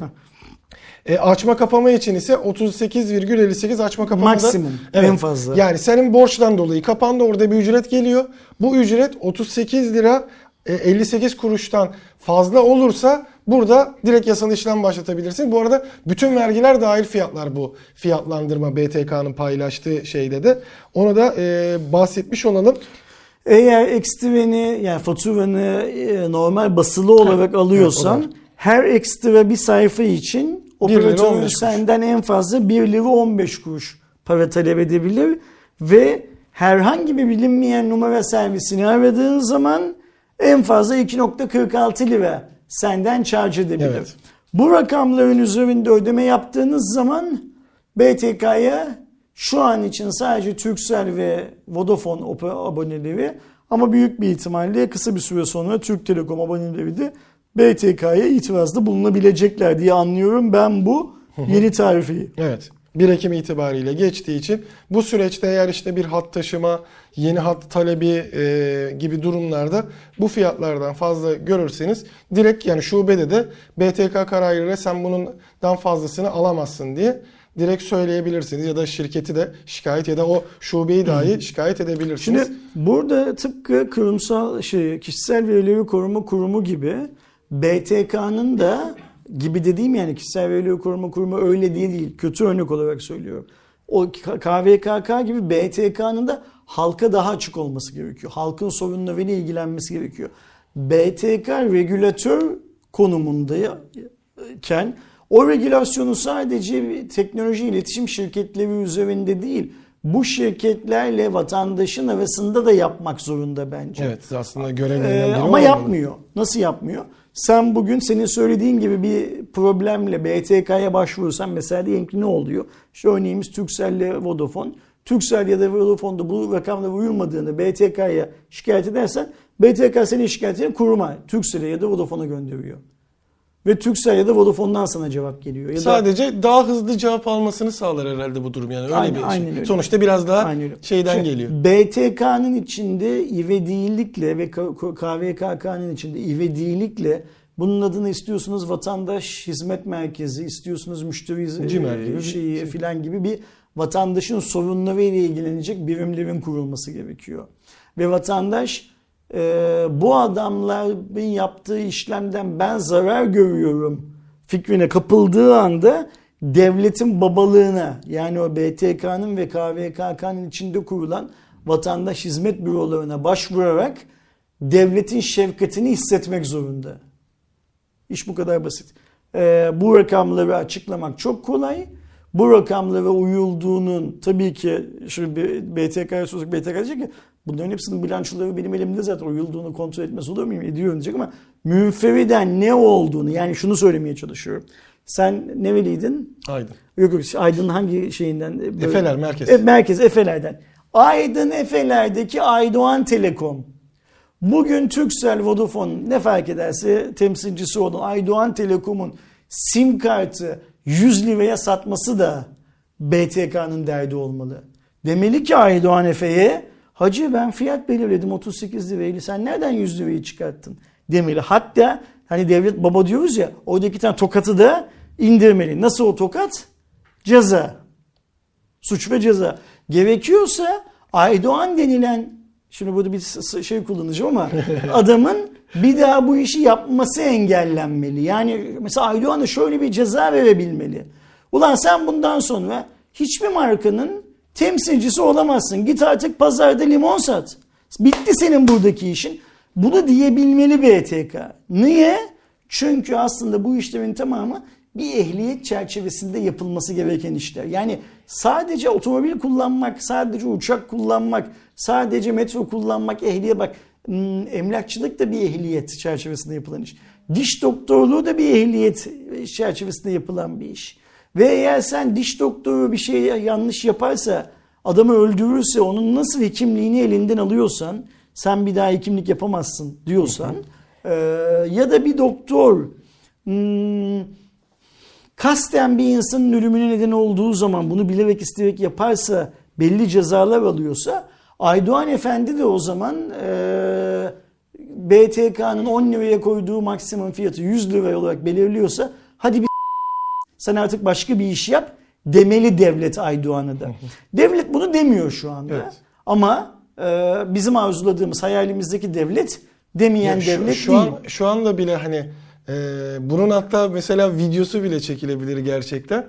Biz çıksak 50 tane farklı değil mi? Aynen, Aynen. Beşiktaş'a. Hani biraz daha mesela Nişantaşı'na. Gizli e, kamerayla aynen. değil mi? E, Beykoz'a gidip işte sim kart değiştireceğim ya Kaç sim kartımı lira? yenilemek istiyorum. Kaç lira dediğinde bile çok şey farklı olacaktır. Ben bile şimdiye kadar sim kart değiştirdiğimde hep farklı fiyatlar duydum arkadaşlarımda. Yani aynı döneme denk geldiğim arkadaşlarımda ben 20 liraya değiştirmişim mesela o 30 liraya değiştirmiş. Başka biri ben 50 lira verdim diyor. İşte daha geçtiğimiz yaz yengem de oldu. Ee, yengem işte hattını tekrar değiştiriyordu. Çünkü e, bağlantısında sorun olmuş. Kendi isteğiyle sim kartını yeniliyor. E, Vodafone bayisiydi. Kuşadası'ndaki, e, Kuşadası AVM'deki Vodafone bayisi 50 liraya mı ne değiştirmiş mesela. O sırada hani çıkıyorduk ediyorduk ben gidip şey yapmadım. O ilk değiştirmeye gittiğimizde yanındaydım ama sonradan karar verdi almaya. Fiyat olarak yani şeyde aslında Vodafone'da kontrol ettiğinde işte 30 liraysa 30 liraya değiştirmiş oluyor adam. Çünkü o 20 lirayı cebine indiriyor direkt oradaki kazancı. Şimdi ben şöyle bir örnek vereyim. Bunun örneğin içinde iyi yanlar da var, kötü yanlar da var. Arkadaşlarımız ben yorumsuz anlatayım. Kendilerine alsınlar şeyi. M9'a mı geçmiştim? HTC 10'a mı geçmiştim? Tam olarak hatırlamıyorum ama bir HTC cihaza geçmiştim. Cihaz bana akşamüstü saat 4.30-5 filan gibi geldi. Ben de ertesi sabah o cihazı alarak yurt dışında bir yere gide, gitmem gerekiyor. Ee, sim tepsisini bir açtım. Ee, mikro e, sim karta geçmiş ve benim sim kartım büyük. Şeyim. E, Mecidiyeköy'deki ofisteyiz. Bizim Mecidiyeköy'deki ofis Ortaklar Caddesi'nde. Yani es- eskiden Teknoson'un olduğu, şimdi Carrefour'un, The Marmara olduğu Mecidiyeköy'ün en büyük caddelerinden bir tanesinde. Yine eskiden Carrefour'un olduğu köşenin tam karşısında Mecidiyeköy meydanda büyük bir Türksel bayisi var. Hemen hızlıca oraya gittim. Şimdi iki seçeneğim var. Kestirebilirim. Bunu zaten her cep telefonu dükkanı yapıyor. Gidiyorsun 5 lira 10 lira para veriyorsun. Adamlar o bazısı falçatayla bazısı O ona göre bir şey şey yapmış. e, ki- bıçak yapmış. Bıçağı sim kartın üstüne koyup böyle vuruyorlar. Öyle keserek falan kesiyorlar. Ya da micro SD kart, micro sim kart alabilirim. Gittim Turkcell'e oraya. Sim kartımı değiştireceğim böyle böyle falan. Tabii bir form doldurmamız lazım. Yani ne formu? İşte siz form doldurup talep ediyorsunuz. Ondan sonra biz işte merkezden talep ediyoruz. Bunun basılma izni çıkıyor, basılıyor, geliyor falan size veriyoruz. Yarın ne lazım? Aa yarın da olmaz. Bir de atıyorum o zamanın parasıyla attım 50 lira. Şu Ya ben bundan çok kısa bir süre önce yani bu konuşmadan 2-3 gün önce ya da bir iki hafta önce Turkcell'in o zamanki genel müdürüyle bilmem neyle falan yapılan bir toplantıda bizim Kanyon AVM'deki mağazamız, premium mağazamız biz orada bu işleri 2 dakikada yapıyoruz. Mecidiyeköy Meydan'la Kanyon AVM'nin arası 2 durak. Yürüyerek gitsen 10 dakika. O trafikte yürüyerek gitmek tabii daha mantıklı. Akşam saat 5.30 hemen koşa koşa kanyona gittim, girdim. Benim küçük hikayeyi hemen hatırlıyorum. yapalım. Form filan yok. Forma filan gerek yok. Para yok. Paraya da gerek yok. Hemen yapalım. Hop benim eski sim kartımı aldılar. Tak diye bana yeni sim kartımı verdiler. Süper. Hiçbir sorun yok. Ama bak buradaki sorun ne biliyor musun? Kuş uçuşu 4 kilometre 5 kilometre mesafede iki tane Adam alıp bayinin e, uygulama şeyi ne derler e, Farkı. yöntemi. Her neyse zaman geçti 3G'den 4.5G'ye geçeceğiz. Sim kartlarımızı değiştirmemiz lazım. Biz hala Mecidiyeköy şeydeyiz e, ne derler ofis. Pardon buraya yeni taşınmışız. Bu ofise yeni taşınmışız. 4.5G'ye geçtiğimizde çünkü bu ofisten yayın yaptık özür dilerim. E, sim kartlarımızın değiştirme, değişmesi lazım 4.5G hazır olması için. E, biz de 4.5G'ye geçişte test mes yapacağız. O yüzden ofisteki arkadaşların hepsine diyorum ki o videoyu arkadaşlar kanalda izleyip bulabilir. İstanbul'un farklı yerlerinden hız testi yaptık 4.5G geçişinde. Sim kartlarınızı daha önceden 4.5G'yi hazır hale getirin. Operatörler veriyorlar filan filan. Bir karşıya bir iş için geçtiğimizde evvelde bir toplantı falan hop doğrudan yine kanyona gittim. Arkadaşlar dedim merhaba 4.5G'ye geçiyoruz işte 10 gün sonra 2 hafta sonra falan. Benim o 4.5G'ye uyumlu şeye ihtiyacım var. Sim kartı ihtiyacım var. Telefonunuz 4.5G'ye uyumlu mu? Evet uyumlu. Eski sim kartınızı alalım. Aldılar. Buyurun yeni sim kartınız. Para, para mara falan yok. Biz e, 4.5G'ye geçişlerde 4.5G'ye geçeceğini kabul eden insanlara yani 3G'yi bırakıp 4.5G'ye geçeceğini kabul eden insanlara sim kartlarını ücretsiz veriyoruz. Oh ne güzel. Aldım geldim. 4.5G'ye geçtik. Bir hafta sonra filan Suzan benim kız arkadaşım. Ee, ya dedi ben de şu 4.5G'ye geçeyim dedi. E dedim çok kolay. Nasıl kolay? Sen o zamanlar işte Doğan burada da çalışıyor. Trump Towers'ta iş yerin. Etiler'de oturuyorsun. Sakın Mecidiyeköy meydandaki şeye gitme. Türksel bayine gitme. Trump Towers'ın içindekine git. De ki ben geçeceğim böyle böyle filan filan. Senin eski sim kartını alacaklar. Yemin yenisini verecekler bedava.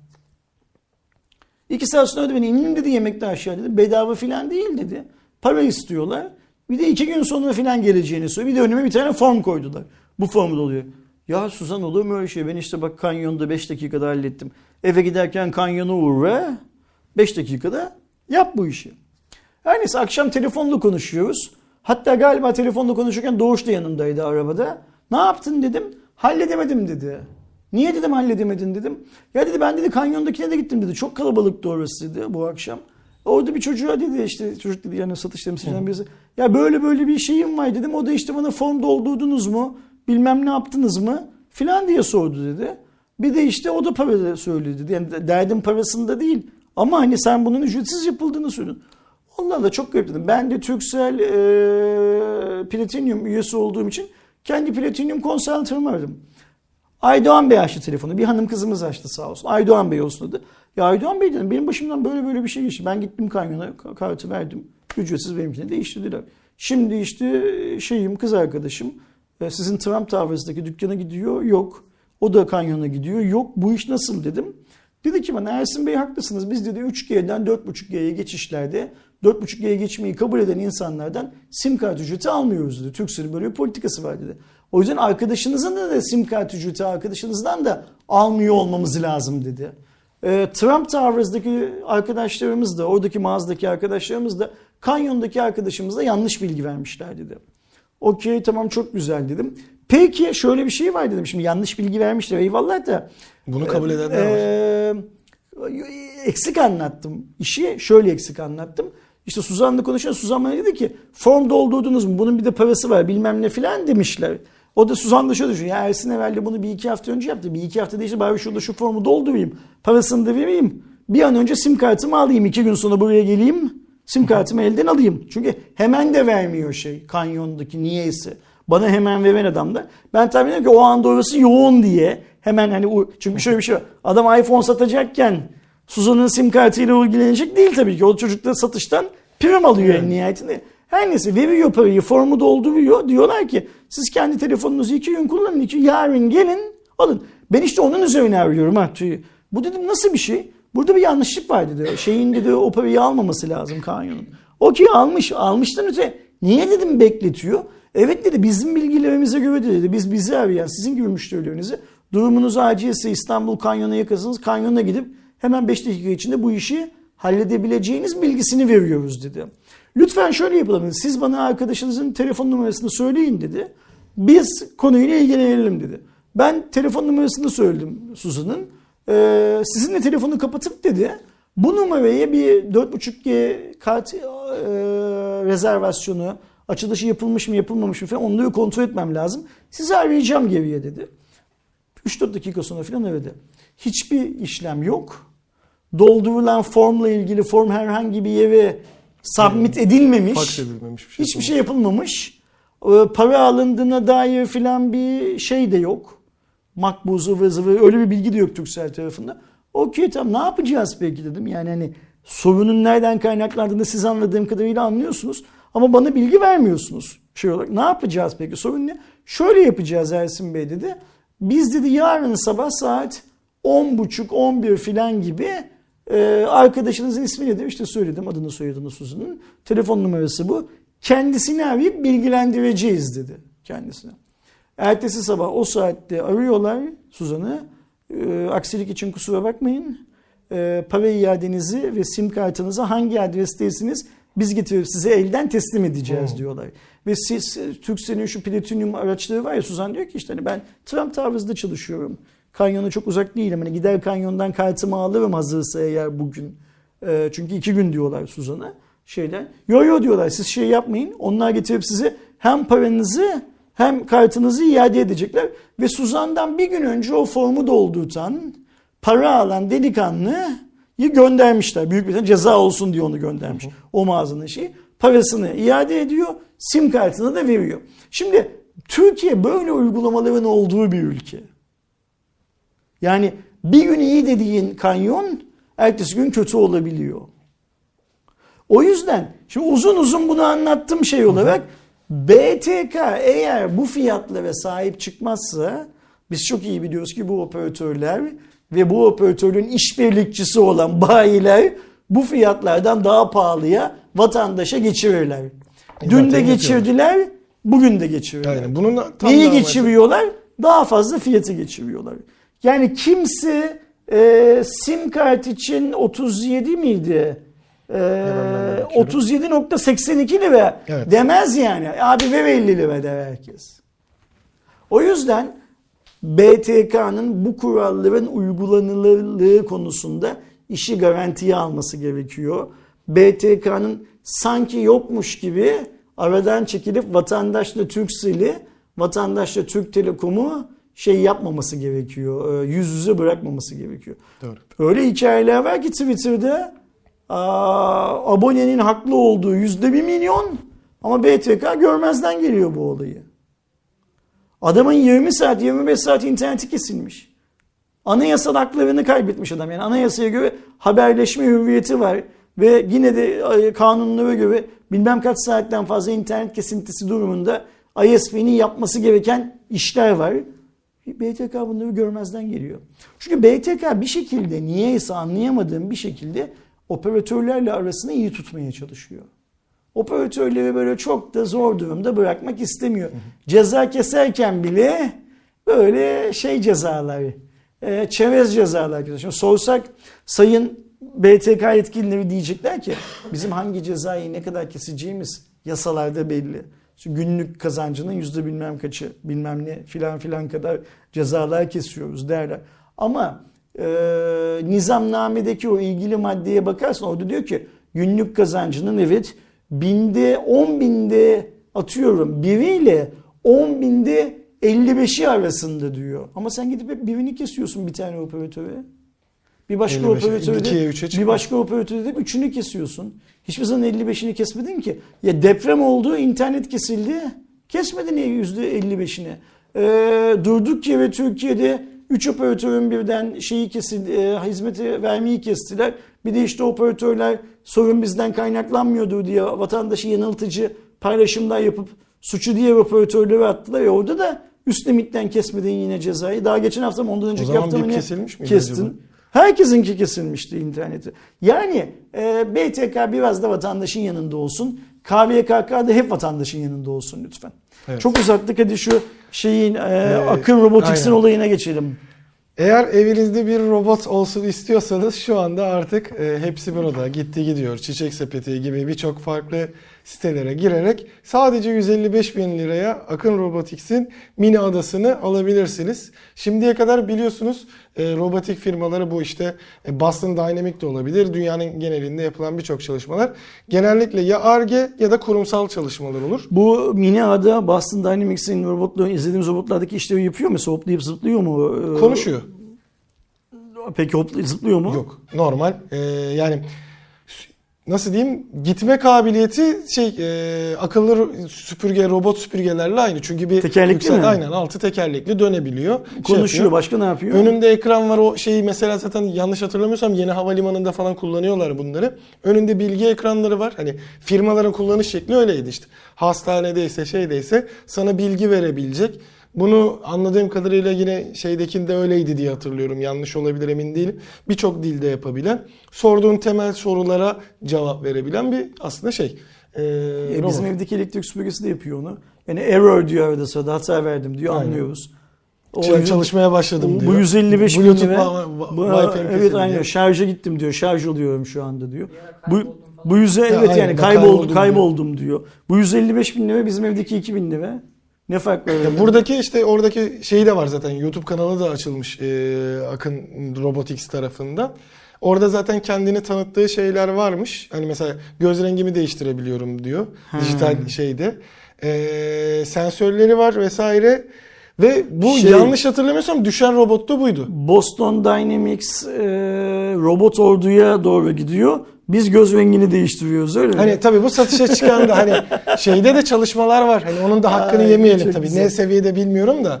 Akın Robotics içinde de işte robot kol eee, şeye diğer eee, köpek gibi olan versiyonunun da Türkiye yerel çalışmaları var yapıyorlar. İşte düşüyor kalkabiliyor. Onun videoları bir ara paylaşılmış. Onu 155 bin yanında bir sıfır daha koyuyorsun. E, tabii onun fiyatı şey olur ayrı 1 olur milyon tabii de. 150 Ee, 550 ilk aşamada ya sadece eleştireceğim şey şu, şu olur. Hani 155 bin lira fiyatı düşündüğümüzde ee, hadi şeyleri süpürgeleri geçtim de Amazon'un Echo'su, Google'ın Homo işte ee, Alexa hizmeti falan hani hoparlörün yaptığını yani ben hoparlörü robot süpürgenin üzerine koyduğumda bana cevap verebiliyor. Hava durumunu sorduğumda söylüyor. Hatta ev akıllı sistemse koli bandıyla bantlarsam kapıyı kilitle dediğimde kilitleyebiliyor. Ee, Birçok şeyi yapabiliyor. Şimdi ondan ne farkı var bilmiyorum. Bir de önüne ben bir tablet koysam Okey, mesela. Şöyle yapalım o zaman. Eğer izleyicilerimiz arasında e, 155 bin lira verip ya da indirime girdiği zaman 2000 liraya falan düşerse o parayı verip mini ada alan olursa lütfen sizin görüşünüze gelsin ve mini adanın neler yaptığını Aynen. bize bir anlatsın. Ya da hani e, işte dediğim gibi bilmediğim için bunu söylüyorum. Hani burada birazcık e, işin cahilliği de var. Çünkü hani söylenenleri ben bir kere bile ben İstanbul Havalimanı'nda denk gelirsem anlamak isterim neler yaptığını da. Ya da hani işte teknoloji e, şeylerini hani sadece influencerlara değil e, teknoloji kanallarını bir inceleme örneği göndersinler. Influencer'ları göndermişler mi? Ya influencerlarla çok çalışma yaptılar. Onları Ha. işte fabrikaya çağırdılar falan anlatıldı edildi oradaki çalışmalar. Ben de o fabrikayı gibi görmek Ha, o da olur aslında, mesela. evet. Yani hani bunu daha önce de konuşmuştuk. Ben Twitter'dan da yazdım. Ee, ben o fabrikayı bir ziyaret etmek isterim filan diye. Yani zamanında şey çok başarılıydı. Akınsoft internet kafeler için inanılmaz bir yazılım. Demek ki burada Akın şöyle bu- bu- de görelim. Burada şöyle bir şey var Aydoğan. Hiç kimse kendi bekasını tehlikeye atacak adamlarla e, bir araya gelmek istemiyor. Yani şimdi mesela Bezo, biz orada olsak diyeceğiz ki ya bizim evdeki 2000 liralık 1000 liralık elektrik süpürgesi de bu kadarını yapıyor zaten. Yani yani tam bu kendince konuşuyor ama bu da öyle konuşuyor bilmem ne filan diye. O yüzden bizle değil influencerlarla demek ki yatıp kalkmayı şey yapıyorlar. Daha doğru hamle olarak görüyorlar. Burada şey çok önemli. Şimdi eee, dalga geçiyoruz filan ama Türkiye'de bu işleri ticari anlamda şu anda yap- yaptığını bildiğimiz tek şirket bu adamlar, Akın Softçular. Ve internet kafeler için geliştirdikleri Excel'den hallice bir uygulamadan buralara gelmiş olmaları da çok takdire şayan aynı zamanda. Ama şunu unutmamak lazım. Çıta Boston Dynamics çıtası. Evet. Yani uzay mekiği yapıyorum deyip e, bayramlarda atılacak Havai torpil yapıyorsan eğer bir sorun var. Çünkü herif uzaya gidiyor zaten hala hazırda. Otomobil yapıyorum deyip Duster benzeri bir şeyle insanların karşısına çıkarsan bir sorun var. Çünkü Duster'ı yapıyor herif zaten. Yaptı. Duster'ı yapan fabrikayı markasıyla, çalışanıyla, toprağıyla, tedarikçisiyle falan satın aldı Fransızlar bir süre önce. Sonra da Duster'ın elektriklisini yaptılar ve onu da dünyaya satıyorlar zaten. Sen de eğer robot yapıyorum diye yola çıkıp neydi adı Mini? Ee, mini ada. Mini ada. Mini ada ile ortaya çıkıyorsan o zaman bu işte başka bir sorun Şey var. ne kadar acaba mesela? Ee, o da çok ucuz değildi de bu kadar fiyata çıkıyor mu? Ee, Sony'nin Aibo mu Ha, köpeği vardı evet, mesela. öyle bir köpeği Bildiğin vardı, hani haklısın. en azından şeyi var. Ee, bir evcil hayvan gibi davranabiliyor. Ee, ama onun şeyini bilmiyorum. Ben burada bir şeye tıkladım yanlışlıkla ses oradan geldi. Hemen suratına öyle şey yapma. ekşitme. 17.500 liraymış bu arada Aibo. Ay mı 17? TL bazında. E Yani bir Hadi tane şimdi dolar kuru, euro kuru yükseldi. 25 bin diyelim. Hani biraz abarttım. 50 bin diyelim bir tane mini ada alacağını 3 tane Sony Aibo alıyorsun yani. En azından elinde bir değil 3 tane bir şey oluyor. Ve aynı şeyleri yapabiliyor. Bu, bu arada şey de merdiven falan da çıkabiliyordu hani belli bir seviyede olduğu müddetçe. İşte mini ada olmamış. Yani Ya fiyatıyla bunu fiyatıyla söylüyorum. ka- şey Çünkü yaparsak tabii ki hani Olmamış. Ersin abinin bahsettiği gibi şey kısmı da önemli. Yani Türkiye'de bir tane e, işte bilmem ne robotics olan bu tabii ki şu an için akıllı robotics'ten bahsediyorum ama bu firmaların artması, çalışmaları yapması güzel. Hatta hani ben de ilk adanın işte o düşmelerini birçok etkinlikte sadece videolarını gördüğümde gülüyordum ama şey de diyordum ya adamlar en azından ilk başta Senin bunu yapıyorlar. dediğin etkinlik BTK'da yapılan Aynen. Zamanla Ulaştırma Bakanı'nın da orada olduğu filan etkinlik Evet. değil mi? Ben oradaydım. Yani bence o çok büyük bir olay değil. Aynen, bu Teknoloji olabilir bir şey. gelişirken böyle şeyler olur. Orada bakanın önünde olduğu için çok büyük olaylar çıktı bilmem ne filan. Ya biz biraz evet şeyi Bu bakanın seviyoruz. evinin önünde de olur, başbakanın önünde de olur, herkesin önünde olur. Aynen. Yani teknoloji böyle adım adım şey yapılan bir şey. Şimdi o düşmeye odaklanmak yerine 155 bin lira karşılığı bu bana ne, ne satmaya çalışıyor odaklanmak. Ben o yüzden şu an mesela benim dalga geçtiğim kısım da o. Hani e, şu anda bunu üretebilmiş olmaları benim gözümde komik bir şey değil. Buradan daha geliştirecekler tabii ki. Belki de harbiden ileride hani o işte e, şu anda tepede olan Boston Dynamics'e rakip olabilecek ya da en azından e, kafamızdaki o insan mesela biz şeyi konuşmayı isteriz işte Akın Robotics işte mini ada değil de mini ada 10 çıkarmış ya da farklı bir isimlendirme yapmış. Bunu eve Maxi alır ada. mısın? Ha, bunu eve alır mısın? Korkar mısın? Bak işte gidip bulaşıklarını yıkıyormuş falan gibi. Hani işin abartısındayım ama böyle bir şey yaptığında onu da konuşmak isterim ama sen sunduğun şeyde böyle bir fiyat çıkarttığında işte orada bana şey geliyor. O zaman ben dalgamı geçerim. gözümüz Akın Robotics'in de üstünde olsun. Bakalım mini adadan sonra kaç liraya ne satacaklar? Bir de bu ürüne de şey koyalım. Fiyatı düşünce ver koyalım. Bakalım fiyatı nereye hangi zamanda neye düşüyor 155 binden. Eğer böyle bir e, 20 bin 30 bine düşerse bakarız şey yaparız. ya ya 155 binden alacaklar ya 2000'den alacaklar. Türkiye'de fiyatlar öyle gelip gidiyor zaten. Aynen. Ee, şeyi bitirdik değil mi? Evet. Cuma raporumuzu bitirdik. Kaçıncı Cuma raporunu Yüz- bitirdik? 175. Tamam. Yarın sana iyi eğlenceler dileyelim şeyde Formula 1'de. Teşekkür ederim. Sadece sana değil senin gibi hevesli, meraklı olan, oyu dolduracak olan Ya, bu tüm arkadaşlarımıza. meraklıları için şeyi de söyleyelim. Ee, geçen sene olduğu gibi Esport yine e, şifresiz olarak bütün seansları yayınlayacak. Hani merak eden varsa Esport Plus'tan da 9.90 mı ne olmuş galiba. Öyle bir şey de şey yapabilirsiniz. Hani meraklılar varsa tabii ki takip etsin. Ama tabii ki oradaki deneyim de Cumartesi günü olacak. gidecek misin? Ee, evet. Cumartesi günü de pazar günü Asas yarışta da herkes inşallah memnun ayrılır bir şeyden. Yağmur da Ee, yağacak gibi o bizim için en güzel Pazar, pazar taraflardan. kesin yağacak. Şemsiyeyi kabul ediyorlar bu arada onu da unutmayın. şey İstanbul Park'tan herkes memnun ayrılır inşallah. Umarız. Bizim pazar akşamı yapacağımız yayın belki olmayabilir, belki geç saatte olur. Evet, o birazcık hani benim eve durumu, olduğunu. trafik. Onu da zaten pazar akşamı duyururuz. Yani Aydoğan yayını yapmayacak olsak bile HVP'nin sosyal medya hesabından Formula 1 nedeniyle yayın Aynen. yapamıyoruz diye bir paylaşım yaparsın artık. Aydoğan Efendi ben trafikten fotoğrafı- çünkü- vaktinde ve zamanında bilgisayar karşısına geçemediği için böyle bir şey dersin 100 artık. bin kişiyle çıktığı yerden bakalım. Yapacak başka bir şey yok. Önümüzdeki hafta yeni bir Cuma raporunda yine karşınızda oluruz. Bize konu önermek konusunda Evet, elinizi korkak alıştırmayın. Hiçbir şey gelmiyor şu anda. Elinizi korkak alıştırmayın. Yorumlara da e, şey de yapalım. Belki hani sosyal medyadan şey yapmayı unutuyorlardır. E, siz bunu izlediğiniz zaman da aklınıza bir şey geldiğinde bu videoların da altına yorum olarak yazın. Şöyle bir hatta linki paylaşın yani şey de fark etmez. Gerekiyorsa suya Hangi- yazın. bir Linki şekilde paylaşın. yazın. Ben her zaman konular hazırlarken e, şey yorumlarına da bakarım. E, bir önceki cuma raporunun yorumlarına da göz atarım. Bu şekilde en azından belki hani size daha kolay olsun. Sizin istedikleriniz de olsun. Çünkü evet bazen unutulabiliyor. Mesela e, en basitinden bildiğim yarın büyük ihtimalle şeyin e, Apple'ın işte yeni saatlerinin fiyatı belli olacak. Belli olsaydı onu da çok yüksek ya da alçak olması durumunda mesela konuşabilirdik. Burada bir günden dolayı kaçırdığımız şeyler vesaire olabilir. O tarz şeylerde de gözden kaçacak durumlarda siz de yorumlara ya da işte dediğimiz gibi sosyal medyadan HVP'ye, Ersin abiye bana direkt yazabilirsiniz. Onları da eklemeye çalışırız. Hani bir kere daha söylemiş olalım. Cuma raporundan bu haftalık bu kadar. Önümüzdeki hafta Cuma günü öyle diyelim. Cuma günü çekeceğimiz ve sizinle Cuma akşamı hemen paylaşmaya çalışacağımız yeni bir Cuma raporunda buluşuncaya kadar kendinize iyi bakın. Herkese bol bol sağlık ve mutluluk dileyelim. Hoşçakalın. Hoşçakalın.